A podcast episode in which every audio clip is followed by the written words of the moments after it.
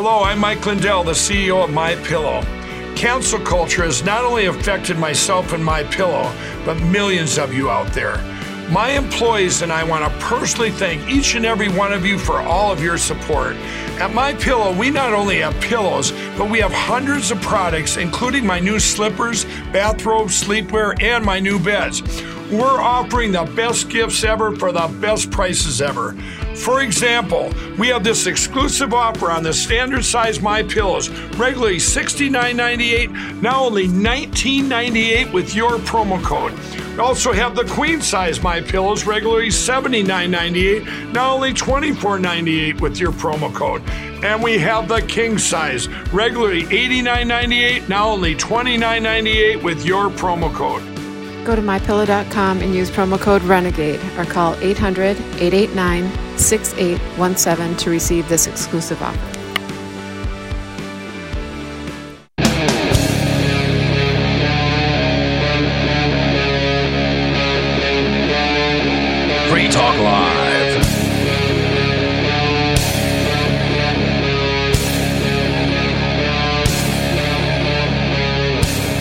Is Free Talk Live, and as always, you're invited to join us 603 283 6160 if you'd like to weigh in, talk about whatever is important to you.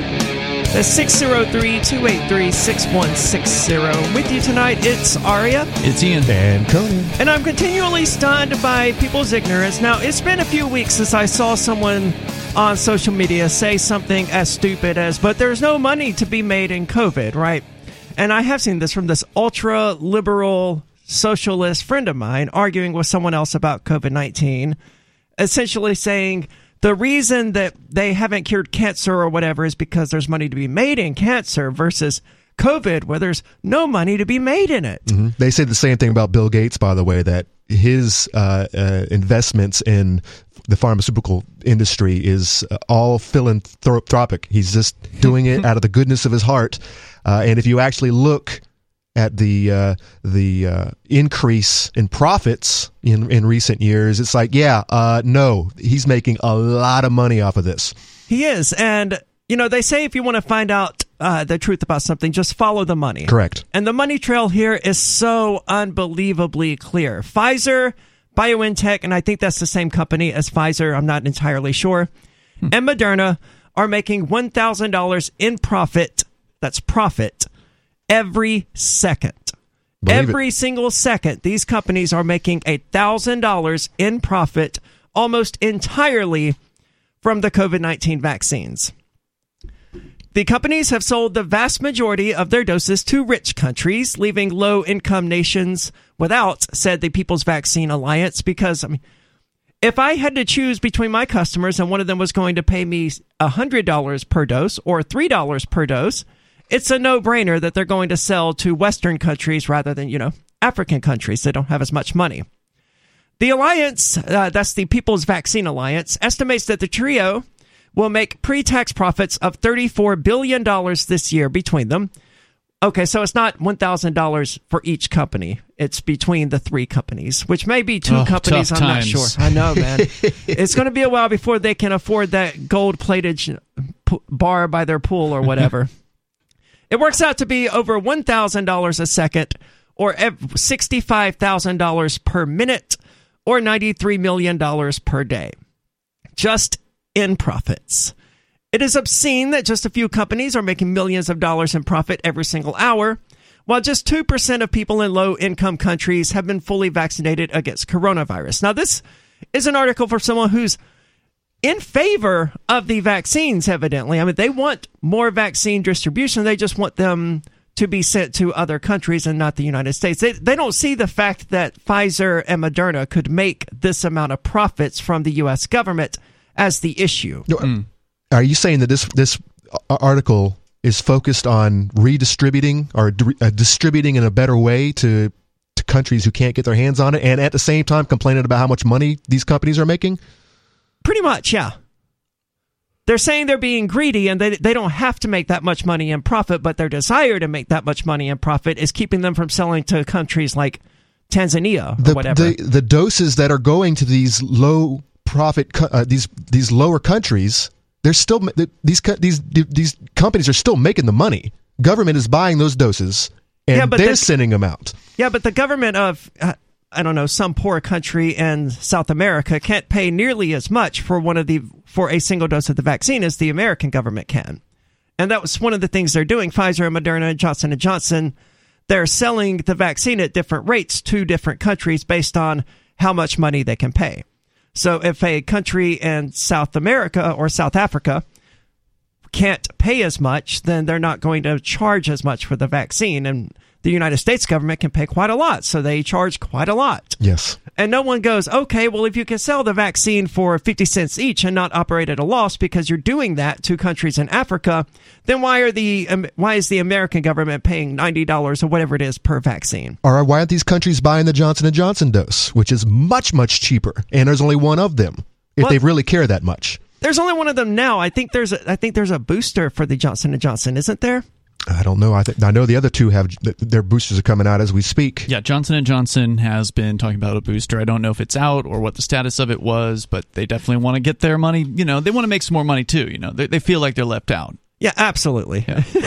the poor guys. You know, um, something they may not be taking into account here is that in some of these other countries, there's a high level of vaccine fear. A lot of people in uh, and what what brought to mind was a story I'd read about the Philippines specifically because I remember months ago seeing that the Philippines had like you know a less than ten percent vaccination rate, and of course people like this are all in a tizzy about my God, what can we do to give more vaccines to these poor people? Well, it's not that they're too poor necessarily. I mean, they certainly are more poor. It's just that these people have had a really bad experience in the past with government mandated vaccines, and they remember that. Yep. Absolutely. They they these these are the guinea pig countries. Whenever these whenever these big com- uh, companies uh, unleash a new vaccine, they test them on these low income countries first. And, And they they, the and same- they and they have a big they, they can remember the last time it happened. They do the same thing here in the United States. They tend to test these things on low income communities versus high income communities. So currently, 98% of people in low income countries have not been fully vaccinated. The three companies' actions are in contrast to AstraZeneca and Johnson & Johnson, which provided their vaccines on a not-for-profit basis, though both have announced they foresee ending this arrangement in the future as the pandemic winds down. PVA, that's the People's Vaccine Alliance or whatever it was, said that despite receiving public funding of more than $8 billion, Pfizer, BioNTech, and Moderna have refused calls to transfer vaccine technology to producers in low and middle income countries. Well, now that's that's another argument that they own the rights to these these vaccines and they're not willing to give them up and allow That who owns these rights? Pfizer, Moderna, they're, they have Sure. they own those vaccines. Those are their vaccines. This person is making the the Well, they uh, shouldn't be argument vaccines. that because it was paid for by the people, they it shouldn't be owned by by these companies. It should be up in the air. It should be free to everyone. If you think about it, The patent, the, the patents. yes. Oh, I agree entirely. Well, intellectual property as a thing shouldn't exist. Of course, if that happens, then we'll actually know what's in the vaccines, which we don't. We don't know. We don't know all the components. It's secret. And you can't sue them if And- it goes bad. That's right. In Moderna's case, this is dis- despite explicit pressure from the White House and requests from the World Health Organization that the company collaborate in and help accelerate its plan to replicate the Moderna vaccine for wider production at its mRNA hub in South Africa.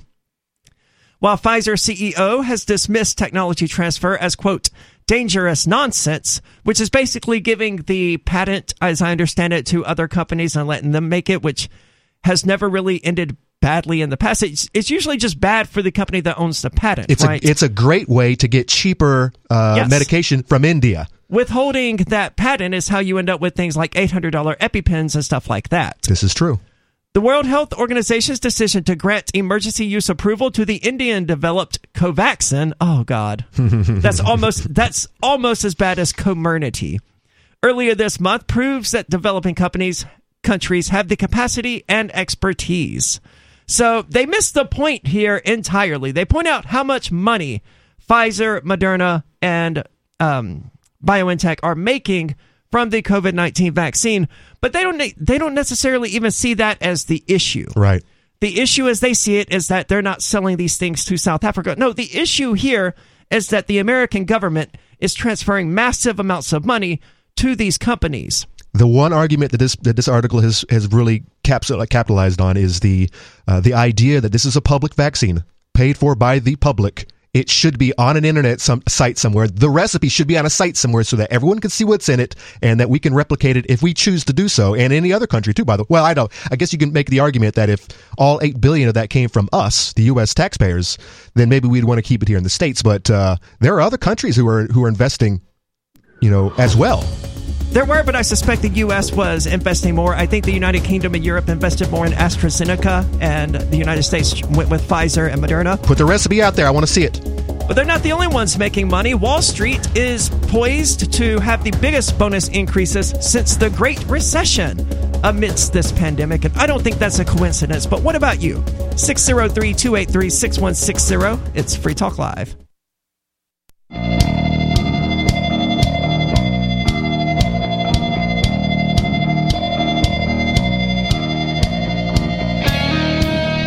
It's Free Talk Live. You're invited to join us, talk about whatever is important to you. That's 603 283 6160 if you'd like to weigh in.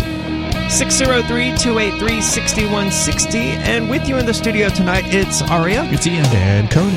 And I hope you're enjoying watching your effective wages actually decrease due to inflation and the increase in prices and the supply shortages and all of this other stuff that are driving prices up while your wages a, a, lot of people did see wage increases throughout the last year but it's been completely wiped out by inflation and the corresponding increases in prices almost by a ratio of 2 to 1 as far as the increases themselves go. Because wall street isn't doing that bad at all they're set to see the biggest bonus increases since the great recession after a busy and profitable 2021. Well, that might have something to do with the fact that the Federal Reserve, one of its jobs apparently, is to pump up Wall Street in times of distress. So last year they were buying, uh, you know, stocks as things were taking a tumble. The Federal Reserve came in and, with freshly printed money, used uh, your value. They stole value from you by printing more money out, and then they bought these uh, these stocks to pump them up. Now, wasn't there something about that last year that happened? Like the Treasury Department itself started buying stocks, and previously it hadn't mm. been allowed to do that, or I don't remember, but it wouldn't surprise me. I, I, remember the Treasury started doing something that they weren't previously allowed to do, but I don't recall exactly what. And it sounds like it was probably that. Booming deal activity, a hot IPO market, and climbing equities and I don't have any idea what any of that is. mean bankers and traders are in line for outsized performance based compensation. It's no surprise for bankers. The report released Tuesday said because they, they got rid of the fractional reserve requirement, which required banks to actually have some amount of money in order to loan it out. They yeah, got rid like of a one to nine or one to ten ratio or something like that. So Yeah, they and- didn't have to have a whole lot before, but now that's all gone. Which meant that basically if they wanted to loan someone $10,000, they had to actually have $1,000 in, in their account. Something like that, yeah. But now they don't have to do that. They can just loan out money that they don't actually have. So, of course, after a year of that, they're going to be making record profits and record mm-hmm. everything. But the sharp rebound in business activity this year has translated to unprecedented workloads for Wall Street professionals. Oh, the poor guys. And a competitive job market as companies prepare to shell out a premium to retain top talent and grab new hires. Firms are very concerned about turnover, even though pay is going to be up significantly, said Johnson Associates Managing Director Alan Johnson. They use public data from banks and asset management firms, along with proprietary insights from clients, to calculate the projected year end incentives on a headcount adjusted basis. I don't, don't know what that means. I have no idea what that means. They and the article here didn't even try to explain the methodology.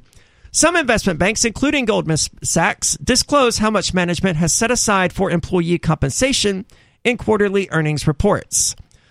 Overall bonuses for investment banking underwriters are forecast to jump 30% to 35% from the year prior. So that's bonuses for, I don't know what a banking underwriter even is. The, I entire- presume you get a bonus if you write more underwritings or something. yeah, the entire system they've set up is just so confusing because none of us are completely ignorant when it comes to economics and banking, but I don't have any idea what any of these terms mean. All I, all I know, all I can hear is that they're all getting raises. Yeah, they're and doing- I'm yeah, not, and I'm doing not. good. I, I think that's the takeaway here, right, Aria? That uh, Wall Street's rolling in dough. So who else is benefiting these days? Well, it, the pharmaceutical companies, Yep. obviously, as we talked about in the last segment, uh, Politicians. Gr- Uh, the, any, anyone doing anything green? banks are definitely benefiting. Yep. The only people who aren't benefiting seem to be the people who got the vaccine. A lot of them are experiencing mar- myocarditis and other side effects, blood clots, things like you have that. you have athletes dropping like flies out there. It's just Yeah. left and right. You see you see in these images, and you see in this video of some soccer player running down the field, footballer, excuse me, just dropping dropping down dead. There was an interesting video I saw, and I, for whatever reason, I didn't mark it for show prep. I don't think, but uh, it was of this doctor out in like Iowa who is fairly renowned, and he was saying that he's been seeing like shocking numbers of people coming in with all kinds of maladies that like up 20x from what they would normally be and he says that what this these vaccines are actually doing is they're killing I guess there's more than one type of T cell hmm. apparently. So there's like the type of T cells that HIV AIDS attacks, and then there's another type, and that he's saying these vaccines take out this other type of uh, of T cells, which makes you more vulnerable to coming down with other problems. Right. It's it's almost like it's uh, ruining your immune system, it, That's what he was suggesting. kicking it kicking Yeah. it right in the teeth, if you will. Yeah.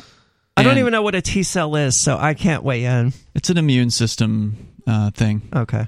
But he was he was saying he's seeing 20x of some of these you know maladies amongst his uh, clients or whatever and Hey, key words. shocking Key words here. Experimental. This has not been tried before, and and we already know that it doesn't work. It doesn't seem to work. No. It's, it's supposedly all it's doing now is just keeping you from getting really sick. Well, Instead yeah, of- that's what they say. That's what they but- say. But there doesn't seem to be any evidence of that yeah, at all. Go talk to the uh, the people that died in the nursing home recently. What was it? Eight people passed away. Uh, dozens, uh, almost ninety people were infected with COVID. Of the eighty nine total infections, eighty seven of them were fully vaccinated in a nursing home. You know where they have all these COVID protocols set up. Everybody's vaccinated, and they didn't survive it. Is this just recent? Because this happened like this is six, seven months ago. I think it was Norway. It where, happens where the exact same thing happened. Like eighty out of like eighty old dudes just dropped right after right after the vaccine. I think it was AstraZeneca.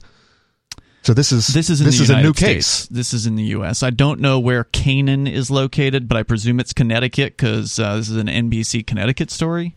I think I think we have a Canaan here in New Hampshire, right? It's one of those New England things. Everybody's got the same damn town names. So, eight residents have died. 67 residents and 22 staff members ended up catching COVID 19 there sometime in the last month and a half. So, so it is current, right?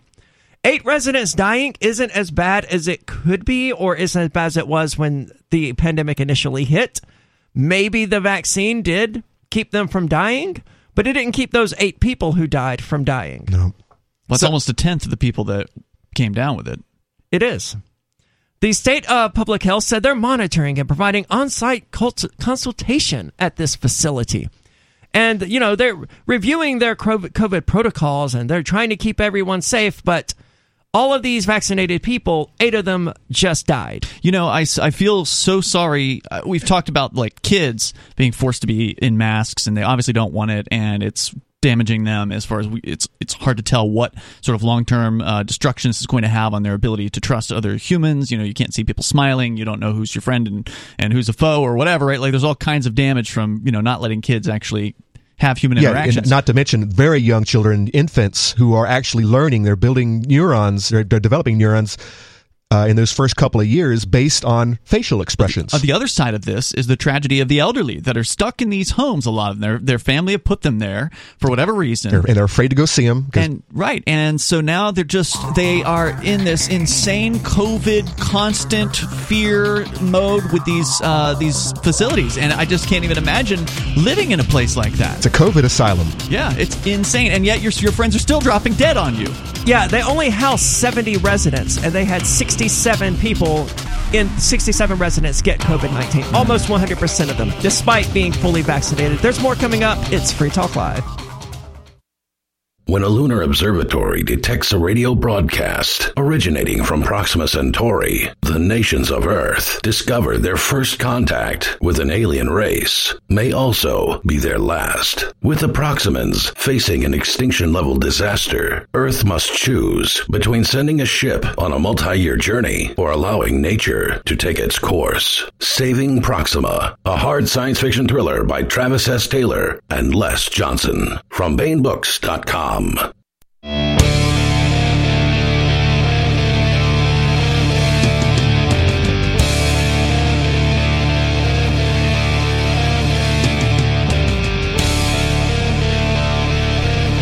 Free Talk Live, and we've been telling you about how Intercoin can help any business or organization launch their own currency or raise money using their own token. Well, Intercoin has finally launched this investor token worldwide, and it's available on not just one but two exchanges. You can find it at exmarkets.com. That's exmarkets.com. And there, all you need to sign up is an email address, which allows you to actually keep your privacy intact. You can then deposit dozens of different cryptocurrencies and swap them out for Tether to buy ITR, which is the Intercoin investor token. But if that's not your thing, you can also find it on, I believe it's Uniswap, correct? That's right. Yeah, and the link is over at intercoin.org. So you can find out all about that at intercoin.org. That's I N T E R coin.org. Now we're talking about this nursing home here where eight residents recently died. And I think there's a statement here that the media just sort of throws out there and doesn't really call attention to, but is really worth discussing.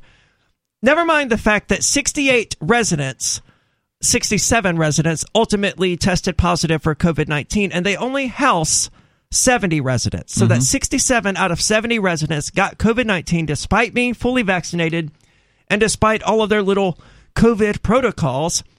The nursing and rehab center houses only 70 residents, and all eight people who died had serious underlying health issues. Hmm. Which has been the case for everyone. Every single person, as I understand it, who has died from COVID 19 had serious underlying health issues.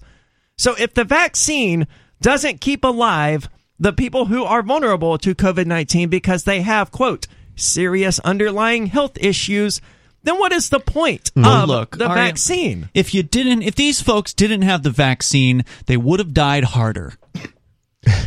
They may have. I mean, isn't it isn't it obvious the fact that they are suggesting that these individuals these people get the get the booster get the shot first get the booster first it's almost like uh, i don't know it's almost like they're trying to kill them I- old worthless eaters they did that in New York, though. Very was, suc very successfully that was Andrew Cuomo's whole thing. right? 15000 at least bam just like that I don't remember the details of what no, they did. no more drag on the on the system anymore Did they transport people who were COVID positive into nursing homes? I don't remember. Correct. ex- They that- housed COVID patients of all sorts, whether they're straight off the street or wherever, and they housed them in these senior homes. I thought it was something like that, but I, I was just going off memory, and I think you know when I have that idea, I'm like, it couldn't possibly be that horrible. And then, and then But all of a enough, sudden, yeah, the sex that's- allegations came out, and I'm like, "Yeah, you guys are just trying to change the subject. This man just killed 15,000 people, uh, and no one's talking about that, but they're talking about all these allegations." Oh yeah, you can't grab anybody's butt at work. No, Of the 89 total infections, 87 people were fully vaccinated. And despite being fully vaccinated, it didn't do anything to help those eight people not be killed. They're working in Well, a they nursing want you to believe that it did. They they want you to believe that there would have been 16 who would have died if they hadn't been vaccinated. But I don't deal in the world of unprovable hypotheticals. But that's all these people have. it's just pure belief. It is a religious belief, and this is their religious totem. This is their, Yes. you know, their thing that they do to show how religious they are. But by the way, do you remember a year ago, whenever we were talking about the uh, uh, all of these, what is it, up to seven hundred thousand COVID deaths in the U.S. at least, and uh, I don't ma- recall. re- probably less than ten percent of that were actually just COVID Mm-hmm. related, and everything else was uh, had other related or, uh, or other unrelated uh, incidents. Well, I'm willing to give them the benefit of the doubt on this, right? If you have serious underlying health issues and you're going to die in the next three or four years, probably because of these underlying health issues, but you get COVID 19 and that causes you to die faster, I'm willing to allow people to say that it was COVID 19 that I'm killed not. them. I think there needs to be a way to deter to end, identify that there are other issues at, at, at hand, like you were a diabetic, or you had heart condition, or Yeah. you or a gunshot wound. or you had or you or you had a motorcycle accident. See, those are distinctly different things. A gunshot wound, motorcycle But- accident. But they still count them They're as counting COVID. them. I, I, I remember. Yeah, I mean, if you walk outside and got hit by a bus at one point and they tested you afterward and found out you had COVID 19, they put you down as a COVID death. But now They that still you- are. but now that at least half the population are vaccinated, now there are underlying conditions. Now let's uh, uh, uh, uh, vaccinated, but he also was had a heart condition. Let's let's let's let's not just not get crazy here. Colin Powell, he But was he was old. That, but that's what caused He was COVID fat. to kill people from the beginning, whether they were vaccinated or not. Even before there was a vaccine, we've been saying here on the show that we're not worried about it because we don't have diabetes, we don't have these heart issues, we don't have high cholesterol or any of these other things that these people have that are causing them to die of COVID 19. Hmm. So why should we get vaccinated? And they say, oh, well, it's to help the people who have these serious underlying health issues That is a lie. not It's, die. it's to Hasn't prevent helped. They it- died. Ari, it's to prevent you from getting grandma sick. But why do you hate help why do you grandma. hate grandma? And they got sick in a place where you know the COVID protocols are to the max. yeah, right? they're not Like- even allowing visitors. Right. These people at this nursing home, they have to even if even if the doctors there don't agree with it, they have to go through all of these things because that's what their their patients or that's what the uh, the customers want. They they want their uh, parents or their grandparents or whatever to be taken care of to the best of the facility's ability. So you know that they've got signs up about, "Oh, we clean every surface after every person passes through. We're double masking." You know they're doing it to the max. And it didn't help. Did not help at all. Eight people still died. 70 and almost everyone got infected. yes 87 people who were fully unvaccinated got covid-19 Mm-hmm. the vaccine did nothing whatsoever to help these people Well, and now they're starting to say that, oh, the vaccine isn't that effective anymore. You have to get boosters, and we're going to have to keep getting boosters. And now there are headlines as well out of uh, the U.S. and the U.K. Uh, where d- the Biden administration is now talking about having an expansion of boosters to all adults. And in the UK, they're saying that not only are they, you know, pushing the booster, but they are also no longer going to consider people to be fully vaccinated Yep, unless, unless- they have a booster. That's that's the ticket. That's why there's more slots on that vaccine card of yours. that's why there always were yeah Yeah. because it was it was inevitable anyone who knew anything about covid-19 like us here on free talk live we pointed out Coronavirus. you- yes you can't have a permanent vaccine against something that evolves as quickly as a coronavirus. And they're like, no, we developed this new technology that will allow us to have a vaccine against it. And I was like, wow, that's, actually amazing. I don't trust it. It's it's very interesting that you guys have been working on a vaccine for the common cold for decades, and then all of a sudden you're able to do it in six months. That's very nice. Well, I was willing to accept the argument that it's because COVID 19 has these spike proteins around it and that they were able to develop this new vaccine that programmed your skills to go after those spike proteins. I'm, I'm willing to accept that. But if that's the case, why does it wane over time? Your, if your body's been programmed to attack these particular particular cells like you have with an immune system, why is that waning over time? Except that it's not any more effective than trying to vaccine against the common cold, and as a result of mm. that, you have to get a booster shot. I expected every 45 days. and why is this? And, and is this a different recipe, or is this the exact same shot? Had they changed their technology in the last six months? Because if the vaccine isn't working, obviously that means your spike proteins that you're talking about have evolved. They're different. And they're But- not they're not being far as we can identified any tell, they- longer. so now you need a now you need a new the booster can't be the same thing. It has to be some new technology. I think it's the same thing. And as far as I can tell, the spike proteins themselves haven't changed and they're still on COVID 19. And that was the whole point of it. It's like, look, it doesn't matter how COVID 19 evolves, as long as it still has these spike proteins, your body will still know how to go after it and destroy it.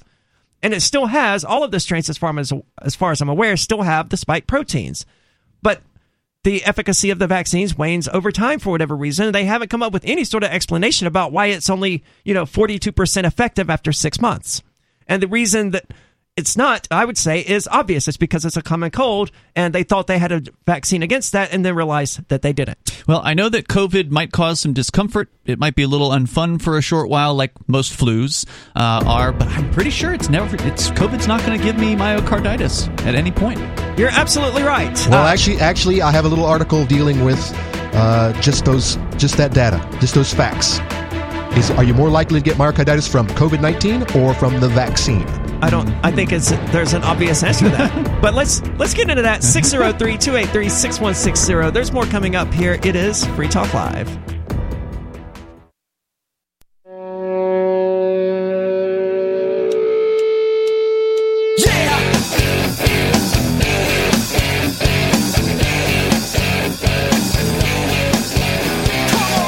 It is Free Talk Live, and you're invited to join us 603 283 6160 if you'd like to do that. 603 283 6160. With you in the studio tonight, it's Aria, It's Ian. And Conan. and we've been talking about myocarditis. So I was curious, what exactly is myocarditis? Because it's been thrown a lot.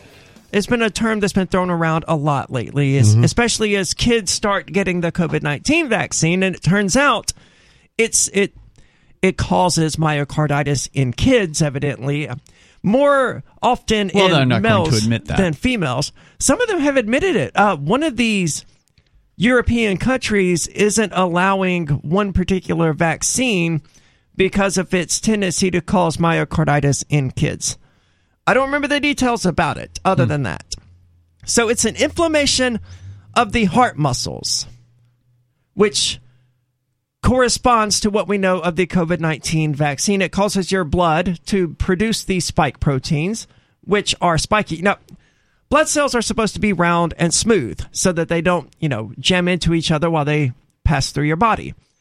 The issue with the COVID 19 vaccines is that your body begins producing these spiky things that can cause blood clots because they're no longer round and smooth. They have all of these little jagged spikes that keep getting caught on each other. You get a blood clot or you get myocarditis. That's at least how Nikki explains it. It makes perfect sense to me. It's very similar to what happens with sickle cell anemia, which are misshapen shells that end up clotting within one's bloodstream, and it's very painful. So, Conan, you have something about myocarditis and Yeah, just a, just just some of the numbers and uh, actually talking about what it is, how you get it. Um, this from advisory.com. It, I think they're pretty pretty pro pro pharma, uh, but I think that they're I mean, who isn't? The they're only pretty people who, fair in their numbers here. The only people who aren't pro pharma at this point are the hosts of Free Talk Live. This is true. This is why we're getting kicked off of these. That's Yes. why YouTube doesn't like us. Everyone else is 100% Team Pharma at this point. Even though in 2017 they knew. You mean everyone else on the radio or something? I just mean in general. I mean, I mean, sure, there are other plenty people. people in the liberty movement that are on our side. sure. I, I don't mean to suggest that literally every single person out there, but the, the vast majority of people are now on the side of Big Pharma, despite in 2017 knowing that Big Pharma was corrupt and that the FDA was corrupt, criticizing Trump for repealing some of the FDA regulations that was causing approvals to be slowed.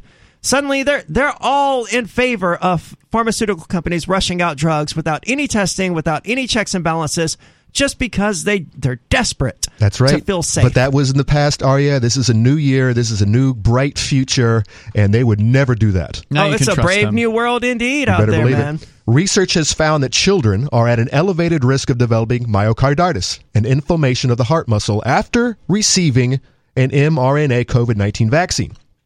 But experts say the risk is small and the condition is temporary. And the risk of COVID 19 damaging the not heart is much bigger. It's not temporary if it kills them.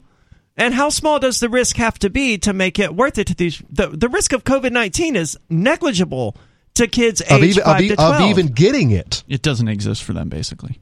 yeah. I mean, what is the actual number of 5 to 12 year olds who have died from COVID 19? Uh, I have that number in here somewhere. Or I have so many articles open. I don't know if it's in this particular article, but I'll be able to find that. I think it's like 600.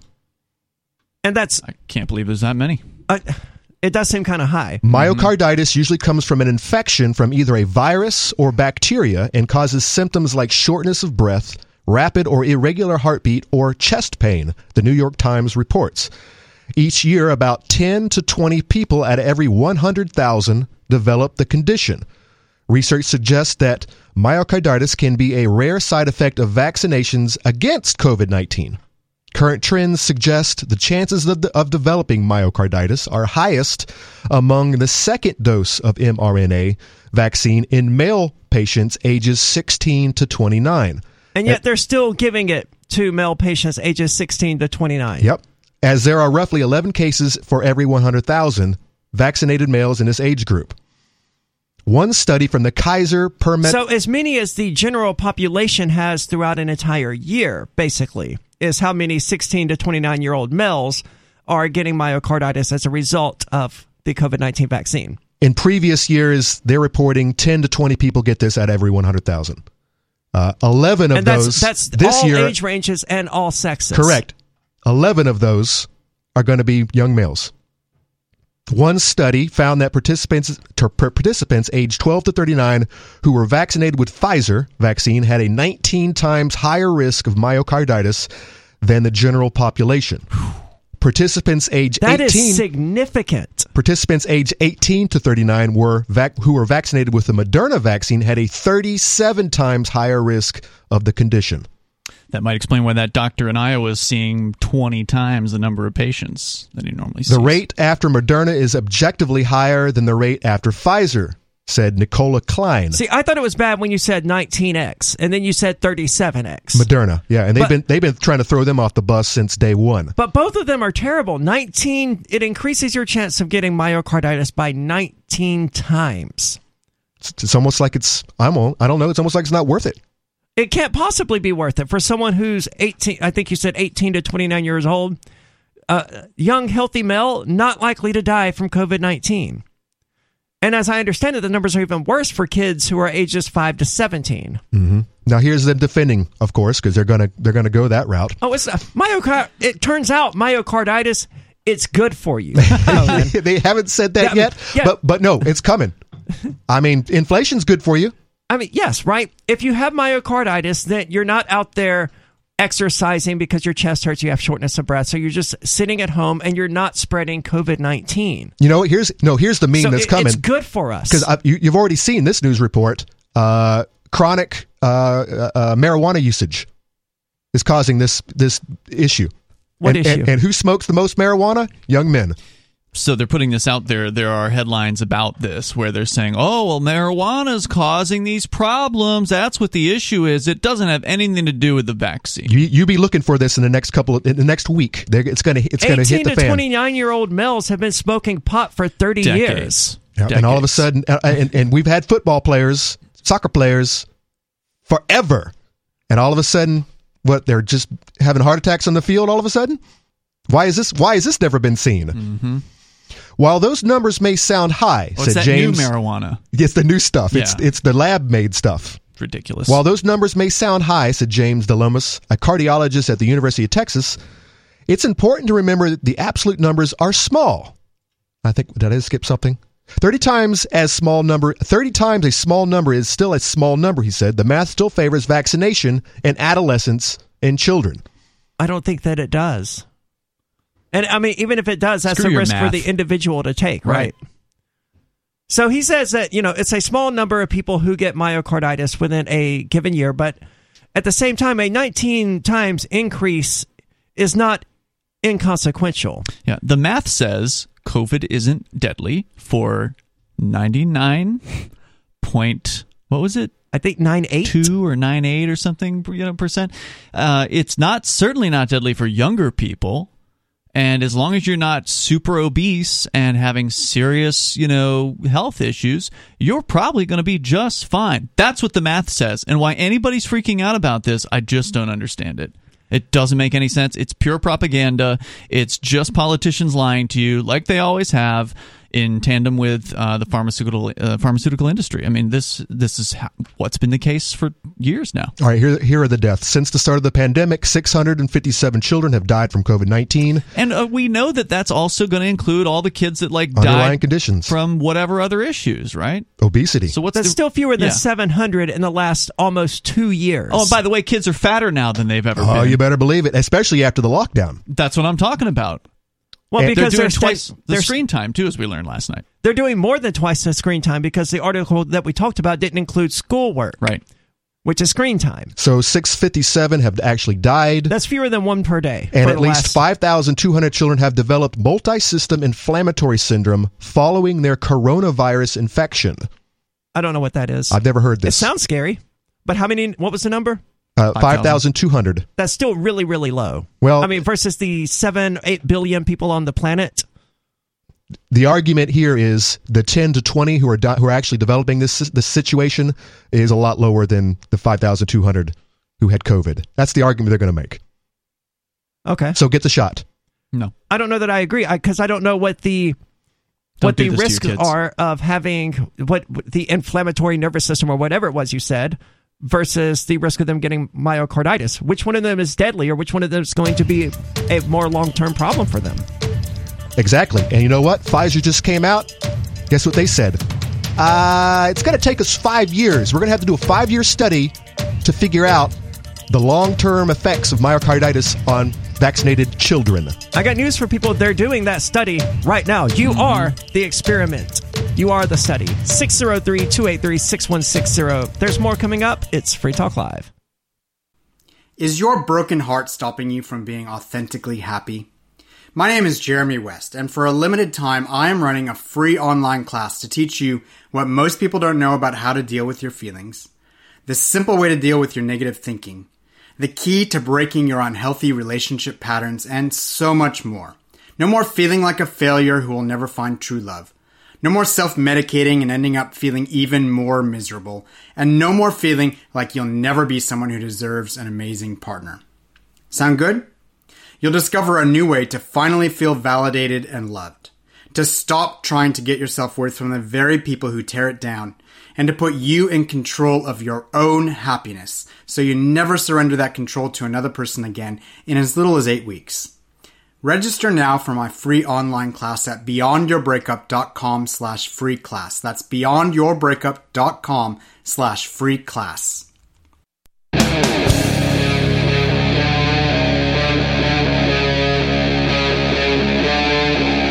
Talk Live.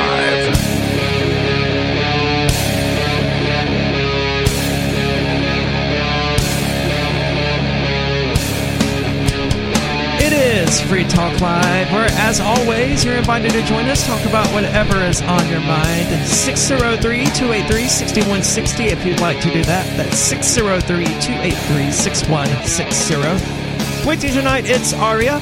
It's Ian. And Conan. And it's no surprise here that none of us are particularly big fans of the vaccine. Most of us have had COVID 19 and we pulled through it just fine. So let's get off of that subject and let's get into something else that we are actually fans of, and that would be cryptocurrency, which, as I understand it, based on what I saw at the Drudge Report today, took kind of a beating $400 billion wiped out of the cryptocurrency market.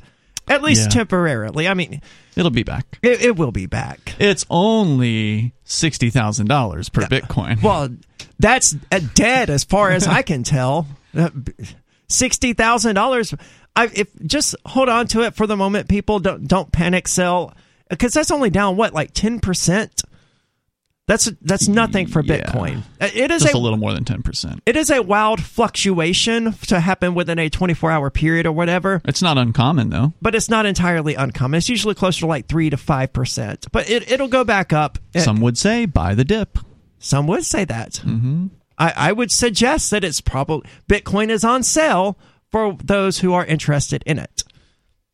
Not only is it on sale, but the price is likely to go up. I would I would think as a result of this upcoming news about the AMC theaters now accepting cryptocurrency.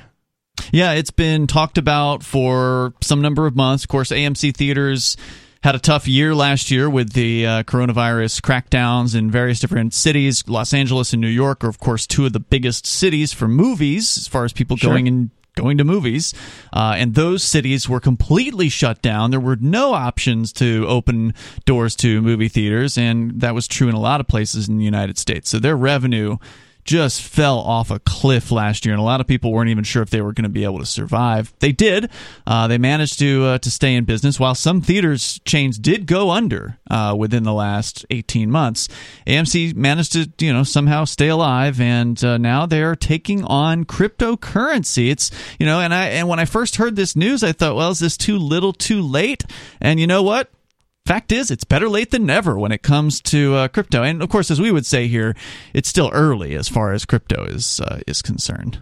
It is, and it's a good time for them to be taking accepting cryptocurrency as forms of payment if they want to actually survive the coming inflation and Yeah. thrive as a business. It kind of makes me sad, not that I can use cryptocurrency, but if there was an AMC theater here in Keene, I would go to it and use USD, obviously, because I can't use cryptocurrency. But just Right. to just to show my support to them for this move. The uh, story here from dailyhodl.com movie theater giant AMC is finally accepting multiple cryptocurrencies as forms of payment after months of anticipation. AMC CEO Adam Aron took to Twitter to announce the news. Here's what he said Big news flash as promised, many new ways now to pay online at AMC. We proudly now accept, drumroll please, Bitcoin, Ethereum, Bitcoin Cash, and Litecoin. They're also throwing in other electronic payment measures like Apple Pay, Google Pay, and PayPal. Wait, wait. Uh, so when you say online, you mean Yeah, to, you order your tickets to online. Mm-hmm. order a ticket and then go physically to a movie theater? Correct. There are a lot of people who pay this way nowadays as far as, you know, they don't want to wait in a line at the theater to buy a ticket, so they'll just buy one online and then they just, you know, walk up to the ticket guy or whatever and then they get in. I wonder if you could buy one in person though, Yes. using cryptocurrency. That would be the that would be the ticket right there. Yeah, I don't know about that. I suspect they haven't rolled that out because that obviously adds in a lot of complications, right? Like if, and as we've seen here, and maybe they've tested it and that's what they found out, but as we've seen here in New Hampshire being the crypto mecca and having a lot of local businesses accepting cryptocurrency, it can be a bit of a touchy process. You know, some wallets don't work the way you're expecting them to. Some wallets aren't even real wallets like Coinbase. Uh, and so these users have problems. They're inevitably, you know, if you, if you take a hundred new users and you try to, you know, run them through a checkout at a local merchant, probably some percentage of them is going to run into some sort of difficulty and, and frustration. And you know, you don't need to deal with that with the, some ten year, you know, fifteen year old kid or whatever that's uh, manning the the counter there because they always have like teenagers at these jobs because they don't pay diddly. You know, if you've ever known anybody that's worked at a movie theater, they pay at bottom of the barrel rates uh, for their employees. This kid doesn't, you know, even if he knows a thing or two about crypto, he doesn't want to have to deal with these problems. So I wonder if they partnered with BitPay for this then, because BitPay is one of the more uh, popular online payment processors for cryptocurrency. Yeah, it wouldn't surprise me if they did, and I'm not sure if the story does reveal that. But here, he also says, interestingly, they are already accounting, and I mean, this, he couldn't have posted this message too long after they launched this thing. He says they already account for 14% of our total online transactions. Wow. So that's big. Like that to to be able to just launch a new thing and have that many people try it out, that's a huge success story on its own. He also says Dogecoin next. Oh God! So now what? So what cryptos are they accepting? Uh, Litecoin, Bitcoin Cash, Bitcoin, and Ethereum, as though anyone would ever want to pay with Ethereum with the insane $25 median fee right now on the Ethereum network. Well, the same is probably true of Bitcoin, but Bitcoin is just like the gold standard of cryptocurrency. Yeah, but at so least with can't- Bitcoin these days, you're probably not going to pay more than like a dollar in a fee. Really, the fees are going down that much? Yeah, you That's can check the you can check the uh, there's there's graphs and such out there that you can take a look at. But uh, Ethereum's the real killer as far as fees are concerned. Obviously, uh, Bitcoin Cash is going to be the lowest. Oh, and Bitcoin method. just did their upgrade that further should reduce transaction fees because instead of trying to broadcast the transactions from multiple wallets, like what happens often with these HD wallets like Edge or Coinomi or something, every time you receive Bitcoin, it generates a new address. Mm-hmm. And if you try to send out a payment, it has to take the cryptocurrency out of multiple addresses to include it in one transaction to get you up to the amount of Bitcoin that you're trying to send. Hmm. Well, they did something in the recent upgrade that allows that to just appear to be one wallet that is sending the Bitcoin. Hmm. So instead of paying a transaction fee for like six different wallets or seven different wallets, it just appears to be paid from one specific wallet. I'll have to look and see if the uh, fees have actually gone down. This went into effect over the weekend, right? I think so. It's pretty fresh. Uh, so a little bit more here. According to the uh, the CEO at AMC, you can now purchase tickets and other AMC offerings with those cryptocurrencies. He mentions again Dogecoin coming soon. The news comes after months of announcements suggesting their adoption of crypto is just around the corner. This kind of suggests that they're not using BitPay if you think about know. it, because BitPay by default it supports Dogecoin and a bunch of other cryptocurrencies that they didn't say they were taking. Well, it may be that they've just not decided yet to to do that. But this is a good question. I've never used BitPay, so it may be a toggle thing. Like, yes, I want to be able Yeah, to accept to in, Dogecoin. I you do. Um, it's been a while since I've used BitPay, but I have used it in the past. In October, AMC announced that consumers could buy gift cards loaded with Doge. Then, just last week, Adam Aron surveyed Twitter Hold- on. Hold on. Um, oh, you could buy the gift cards with Doge. Apparently, You could use Doge as a payment method, right? no, it says loaded with Doge. Okay, that's that's the part where I got confused. You're buying a Doge, so you're buying what is that's like a hardware wallet, right? Uh, maybe. I mean, possibly. It's interesting. Uh, Adam surveyed at Twitter on whether or not AMC should accept fellow Doge themed altcoin Shiba Inu. The response was resoundingly positive. Uh, so he did like one of those little Twitter polls. 81.4% said yes, Shiba Inu for sure. 6.2% said yes, the more the merrier, and then only 5.4% said no, you have enough choice, and then 7 specifically said don't take Shiba Inu.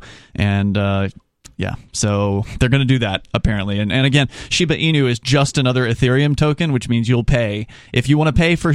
It's your- not even. I thought it was like a fork of Dogecoin. It, it's no, an it's Ethereum a, just token? a token. Oh, it's completely useless then. It is very useless. However, it has become one of the top 10 cryptos as a result of uh, the insanity over this Doge largely thing. largely insanity driven by people on Twitter who were trying to drive up the value and stuff like that by getting companies like AMC to accept it. I Yeah. would imagine. Yep.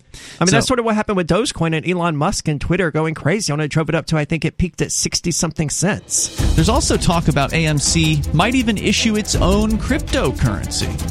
Like they're going possibly all in on this thing. I'm trying to buy some tickets right now, but you know what? In accordance with CDC guidelines, masks are recommended for everyone, regardless of vaccination status. Masks are required at select theaters. So you know what? That's Screw probably off. not theaters in New Hampshire though. That's probably We'll try to get to the checkout. Let's, let's I'm trying, I'm trying. look at it. 603 283 6160 if you want to join us. It's Free Talk Live.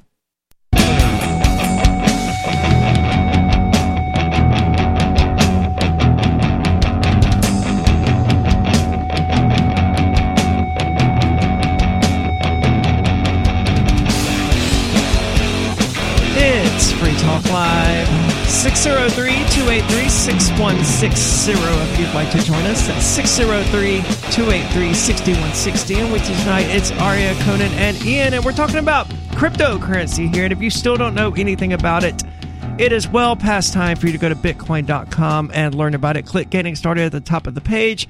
Just take a few minutes out of your day to learn about this important world changing information because now AMC Theaters is accepting air quotes Bitcoin, and we're going to talk more about that momentarily. What a disappointment. Yeah, this is this didn't turn out right. But if you already know about cryptocurrency, head on over to news.bitcoin.com to get the latest headlines of all the news that's relevant to you, all on a sleek, easy to use modern website that's bitcoin.com and its news site, news.bitcoin.com. Now, I'm not allowed to use cryptocurrency at the moment, but I remain and will forever remain a huge cryptocurrency advocate. So when I hear something like AMC Theaters is accepting Bitcoin, that sounds wonderful. But then you looked into it, Conan, and what we found was that they may or may not accept Bitcoin, but it's unclear because they're using PayPal in order to accept cryptocurrency. Right? And what can you lo- what cryptos can you load on PayPal, Ian? The four that AMC is accepting Exactly. Bitcoin, Bitcoin Cash, Ethereum, and Litecoin. Did But here's PayPal the- ever change it? I didn't think you could withdraw cryptocurrency from PayPal. Last I heard, you cannot withdraw from PayPal. I don't. I don't know if they've changed that. We can look into that. Uh, no, Um, there's. I don't think they have any. Uh, um, they they are never going to relinquish that. That's Mm. their. This is a this is a crypto grab on their part. And this and, and most big companies you know. And by, and by the way, the, the Elon Musk's of this world, Mm-hmm. They're gonna they they know that there is value in this. It's gold. Uh, It's better of than, it's cryptocurrency? better they're not going to they're not going to redistribute it back into the community. They're going to hold on to it as a as a as value. Well, look at what Cash App did. Cash App essentially did the same thing that PayPal did, except they actually allow you to withdraw your cryptocurrency. Hmm. Well, that, so if you got to use one of these payment platforms, don't use PayPal. Yeah, well, right Cash right App. off the bat, and this is why I I don't do a lot of online ticket buying and whatnot because there's always a convenience fee, and AMC is charging two stinking dollars. I mean, you would think Jeez. you would think, and by the way, our uh, paying paying our water bill here in Keene, it just pisses me off. I have to go in there all the time because of a stupid convenience fee. Yeah, because What you is don't And it's, and, it's, and it's like, what, what, that doesn't even make sense. I am actually uh, preventing you from having to have a teller up at the counter. Mm-hmm. You know, pay, uh, uh, there's no there's no light bill. There's no there's no t- uh, vendor fee. I mean, this is so. You're conve- saying, you- just you- to clarify, you're it- saying you get the convenience fee charged by paying with a, a card, right? with a, with uh, even with an e an e check. I Yeah. can't I can't even uh, plug What- in my routing number for, with my bank. They're going to charge me a convenience fee. It should be the other way around. It's I am actually man. I am well. This is not. This is That's AMC. They're charging two dollars convenience fee. If anything, they should actually be giving me a bonus, a discount. a discount Yeah. for buying online. Idiots. this is a real disappointment, though. What is the convenience fee for the water bill here in Keene? It's probably like two or three Credit credit. right? If you use a credit card, it's three percent. That's because they don't want to pay for the credit card fees. They don't want. No, they don't. They their vendors, their tellers. They don't want to fire them.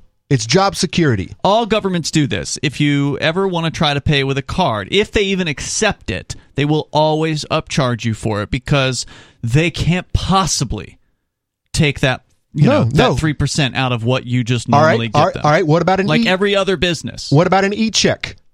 Totally There's free. fees it's involved just, with that. It's but it's not three percent like no, what they not. charge. It's definitely not.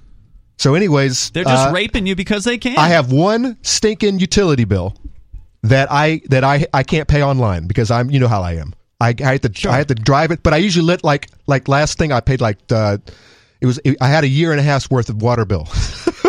they were actually they were going to disconnect me, and so I went in there and actually paid it. EverSource charges a convenience fee for card payments, but I don't know about like e-checks and things like that. All right, so correction to what this other article said about you could buy a Dogecoin loaded uh, gift card. I think the person who wrote it just didn't understand what's going on.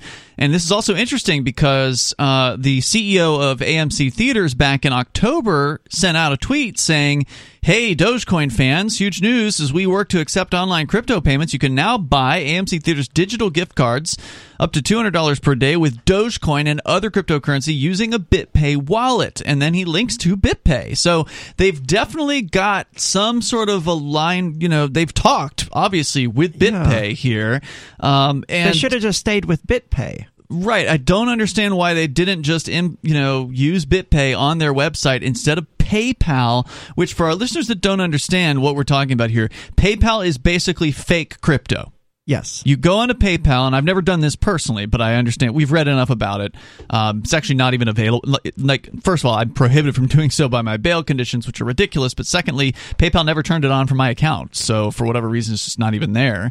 Well, PayPal And- banned me for life like two years ago. yeah. So what you do is you go into the crypto section and you tell PayPal, all right, I want to buy quote unquote Bitcoin.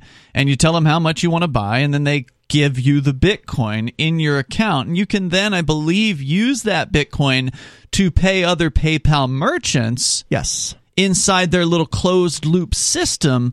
But anybody who has a Bitcoin or Bitcoin Cash or whatever balance on PayPal, as you say, Aria, they cannot withdraw it. They can only use it within the PayPal ecosystem. Is that And true even for the merchants? I believe that's true for everybody on PayPal, unless they've changed it since they launched it last year, and it's not even quite been a year, I think, at this point since that kicked off. Um, and I'll, I'll double check on that, but I'm pretty sure that they haven't changed that. So I- the only way, if you were to be paid in Bitcoin and you're a PayPal merchant, the only way for you to actually use that money to replenish the supplies you sold or whatever is to have PayPal cash out that cryptocurrency for you, presumably. Yeah, so basically you hold quote unquote Bitcoin with PayPal until you decide you want to turn it back into US dollars and then you can do that. And that's all you can do with uh, with PayPal. So They uh, they really whiffed this one at really, AMC. Yeah, I remember being really excited when PayPal announced that they were going to, you know, implement cryptocurrency, and then it became increasingly depressing how they chose to implement it.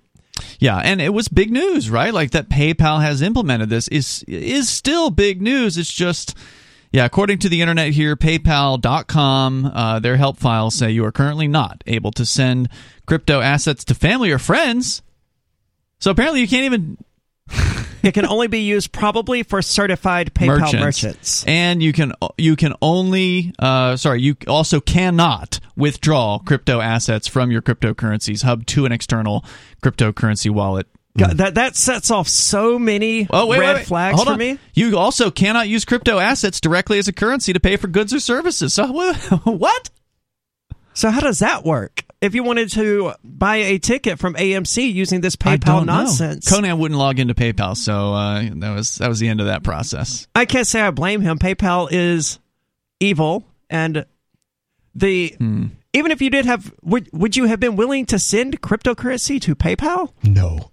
Would No. you have bought their their fake cryptocurrency? No. The reason I I call don't, it even, I don't even really use them that much these days. It's just uh, the only, the only reason I have a PayPal account is because of eBay. the, the, the reason I call it fake is because you can't prove it's real. Right. You can't actually withdraw the so-called Bitcoin. So as far as you know, they don't even have it. Yeah, but these might as well be lightning transactions. They're useless, and you have absolutely no way of actually controlling your crypto. Out, out of all of the places you can get cryptocurrency, do not get it from PayPal and do not use PayPal for that purpose. It's the worst of all of them. It's even worse than Coinbase. They are saying they have plans to allow withdrawals, though. That from May of this year. Well, there's at least that. When Monster Hunter International discovers one of Isaac Newton's wardstones being auctioned off, they decide to steal it and use it to destroy the Chaos God once and for all. But a mysterious thief upends their plan, and it soon becomes a race against time as something much older and infinitely more evil awakens in the jungles of South America. Monster Hunter Bloodlines by New York Times bestselling author Larry Correia and Baen Books. Visit monsterhunternation.com for more.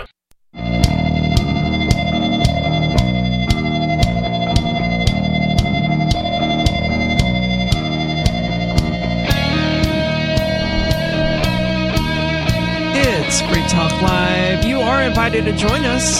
603 283 6160 if you'd like to weigh in. 603 283 6160.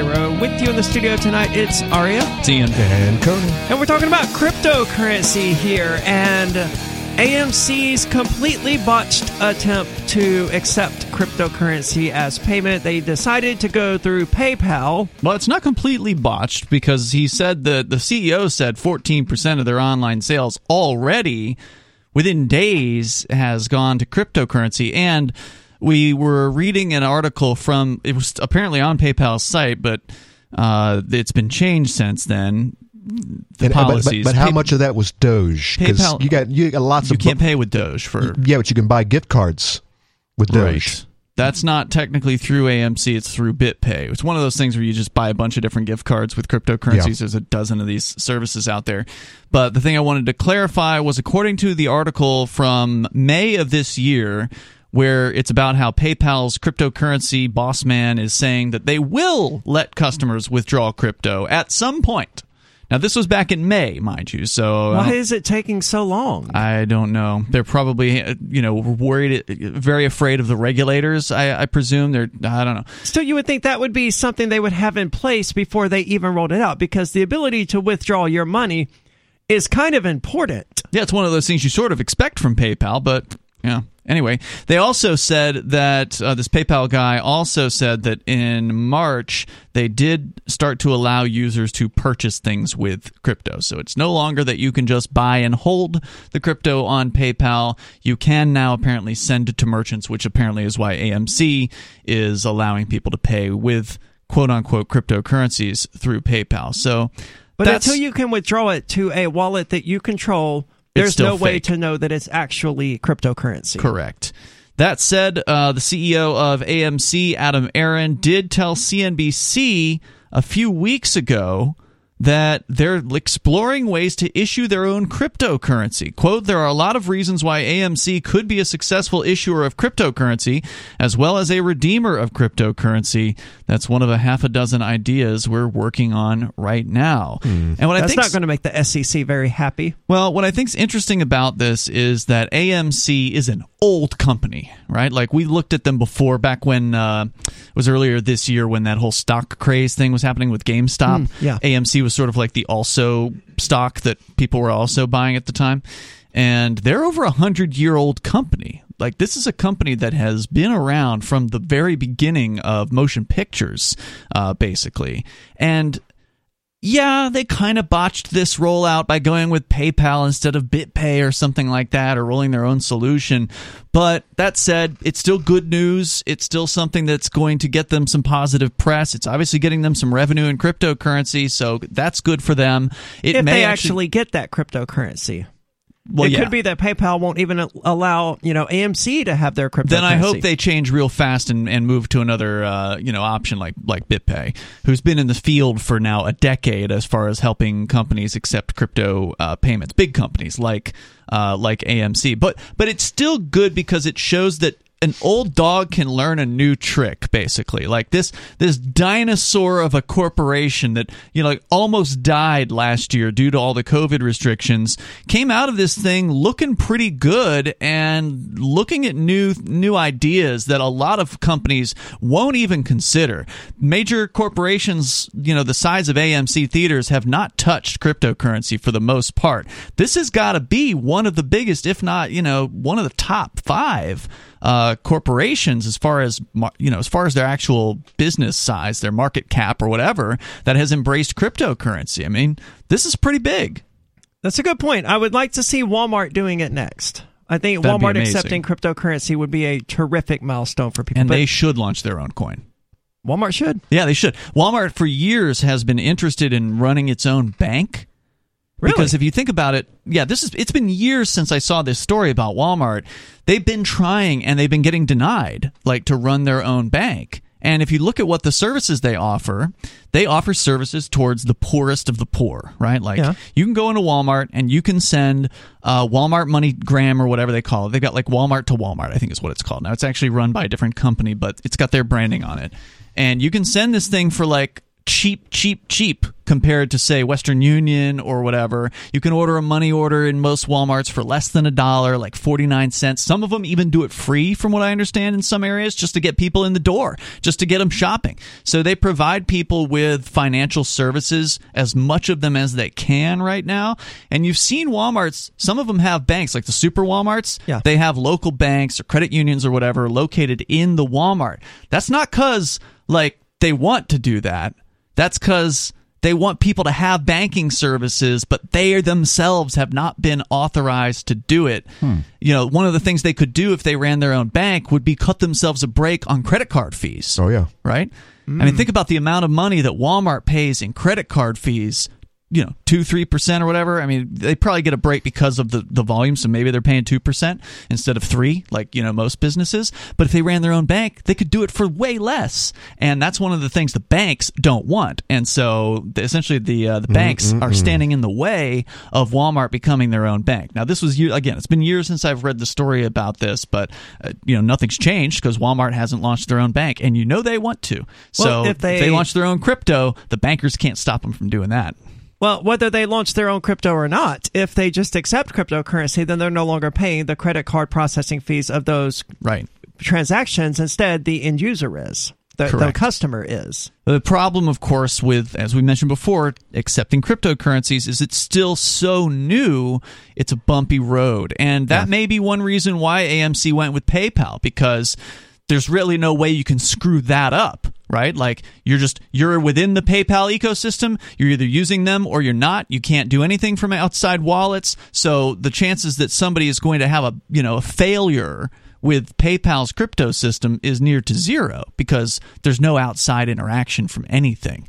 Um, maybe that's why they went that way instead of using BitPay. And even BitPay changed their uh, changed the game several years, a few years ago, and they introduced their own uh, protocol basically for for uh, for accepting payments. And so you can't use BitPay with some wallets as well Just like with uh, with our friends over at AnyPay, where there's just some wallets that will not work, and that's because they wanted to reduce the amount of issues that customers were having. Because every customer that has an issue is a bad customer experience, and businesses don't want that. I mean, luckily, the more popular wallets like Edge and Coinomi. Well, I don't know if Coinomi actually ever got around to supporting the AnyPay protocol, I have not heard. but the ones popular here in New Hampshire certainly got around to it. But that's because Edge is open source. I think Exodus. I don't think they're open source, but they added it. Did they? I thought so. I never Didn't heard they? about that. Last I heard, Exodus would not add it. And in fact, I think I saw AnyPay um, giving them a hard time for it within the last few months on uh, Twitter. Okay, I could be mistaken then. Yeah, I don't think they. I know did. one of the developers for Exodus, so maybe I'll ask him and see what he can do about it. It doesn't seem like it would be that hard to implement. I mean, someone did it on the Edge network for relatively low cost, I think. That's true, but we had to fund it, Yeah. But it was worth it because so And many Edge people here use and Edge integrated it. So yeah. So many people here use the Edge wallet. But that's a lot better than PayPal. I mean, even if you got to jump through hoops to use the payment method, or even if you just have to skew, scan a QR code directly or something like that, anything is better than PayPal. Until they allow you to withdraw your cryptocurrency from their ecosystem, you have no way of knowing whether or not it's actually cryptocurrency. And it's certainly not your cryptocurrency. Mm-hmm. Because it's not your certainly keys, not your coins. yeah, and that's most flagrantly true there on PayPal, where you can't withdraw it. Probably don't even have a private key to invoke somewhere down the line. But that's not all that's going on with cryptocurrency. We've talked about Miami Coin here on the show a few times. I wasn't on any of those episodes, so I, I'm not entirely Oh, really? sure what Miami Coin is, other than that it's a cryptocurrency seemingly launched by the city of Miami. No, It no, nope, Stop. nope. Uh, and the new NYC coin that just launched last week was not launched by New York City. Uh, we can talk more about that coming up. So these are just if they're so They're not Ethereum either. They're not. I've got to know more about what these things are. If Miami Coin wasn't made by the city of Miami, and New York City Coin wasn't made by the city of New York, I'm curious what's going on. 603-283-6160, though. If you want to change the subject or talk about cryptocurrency, you're welcome to do that. 603-283-6160. It's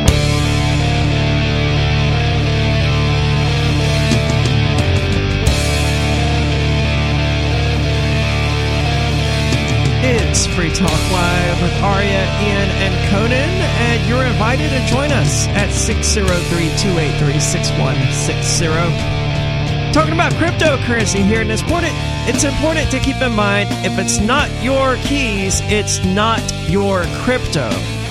And PayPal is just one of the worst examples of that, but how do you keep your keys safe if you have your own cryptocurrency? You know, that's a question a lot of people ask. Phones can be hacked, devices can be hacked, computers can be hacked, or you know, you you can just run into un, unfortunate circumstances. Well, there are solutions for this called hardware wallets. And the Bitbox is a 100% open source hardware wallet, which means you don't have to trust the company that makes it that it's totally secure. They're not hiding any backdoors or anything like that because people can actually look through the code and verify themselves that it's legit.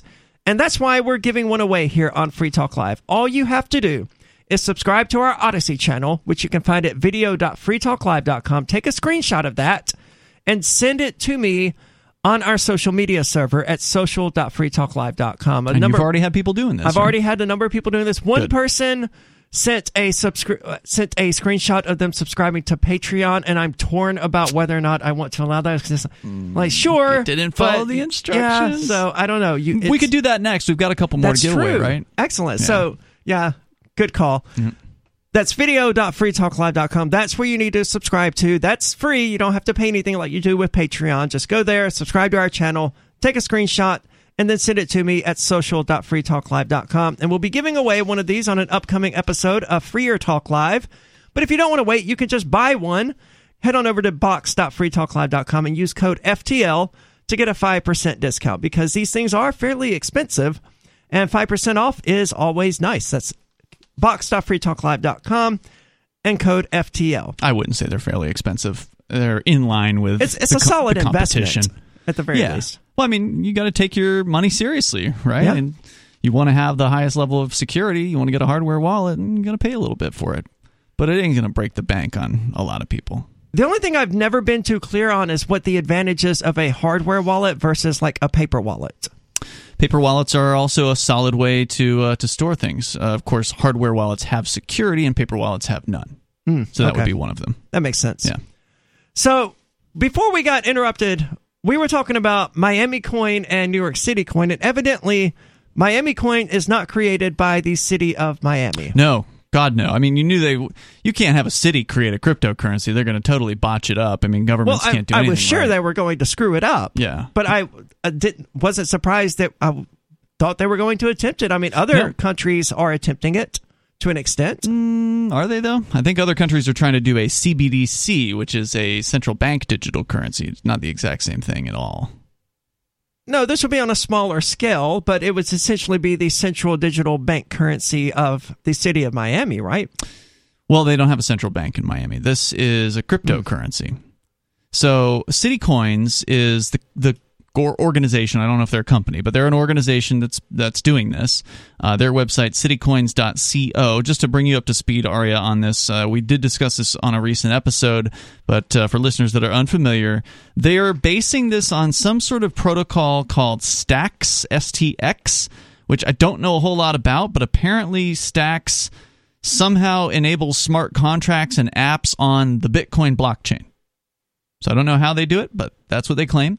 And uh, so, so this is being done essentially as a rider on top of Bitcoin's blockchain somehow. I didn't know this was possible. One of the other things that Bitcoin did with their upgrade this weekend was add in the ability to have smart contracts. I thought. Oh, interesting.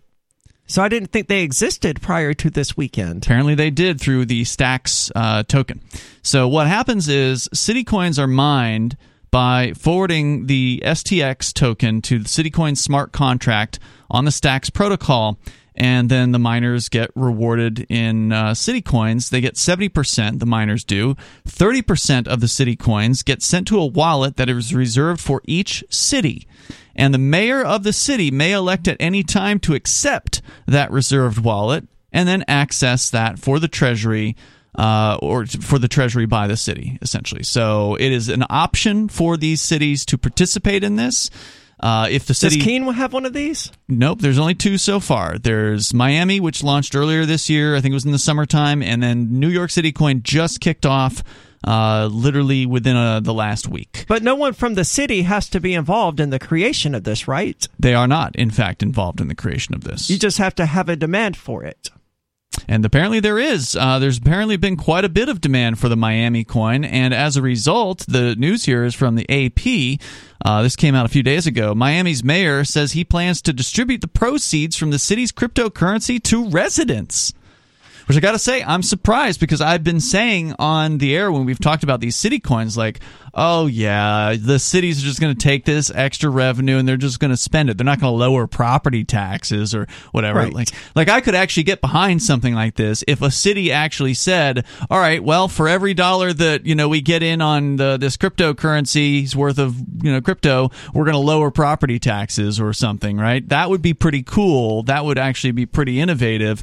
And I don't, I gotta say, I did not expect Mayor Francis Suarez to say Thursday during an interview with the cryptocurrency news site that he's planning to convert the millions of dollars in proceeds so far So Miami Coin's doing fairly well. that Miami Coin has created uh, into a Bitcoin dividend. Quote, we're going to be the first city in America to give a Bitcoin yield as a dividend directly to its residents, he said in an interview with Coindesk.com.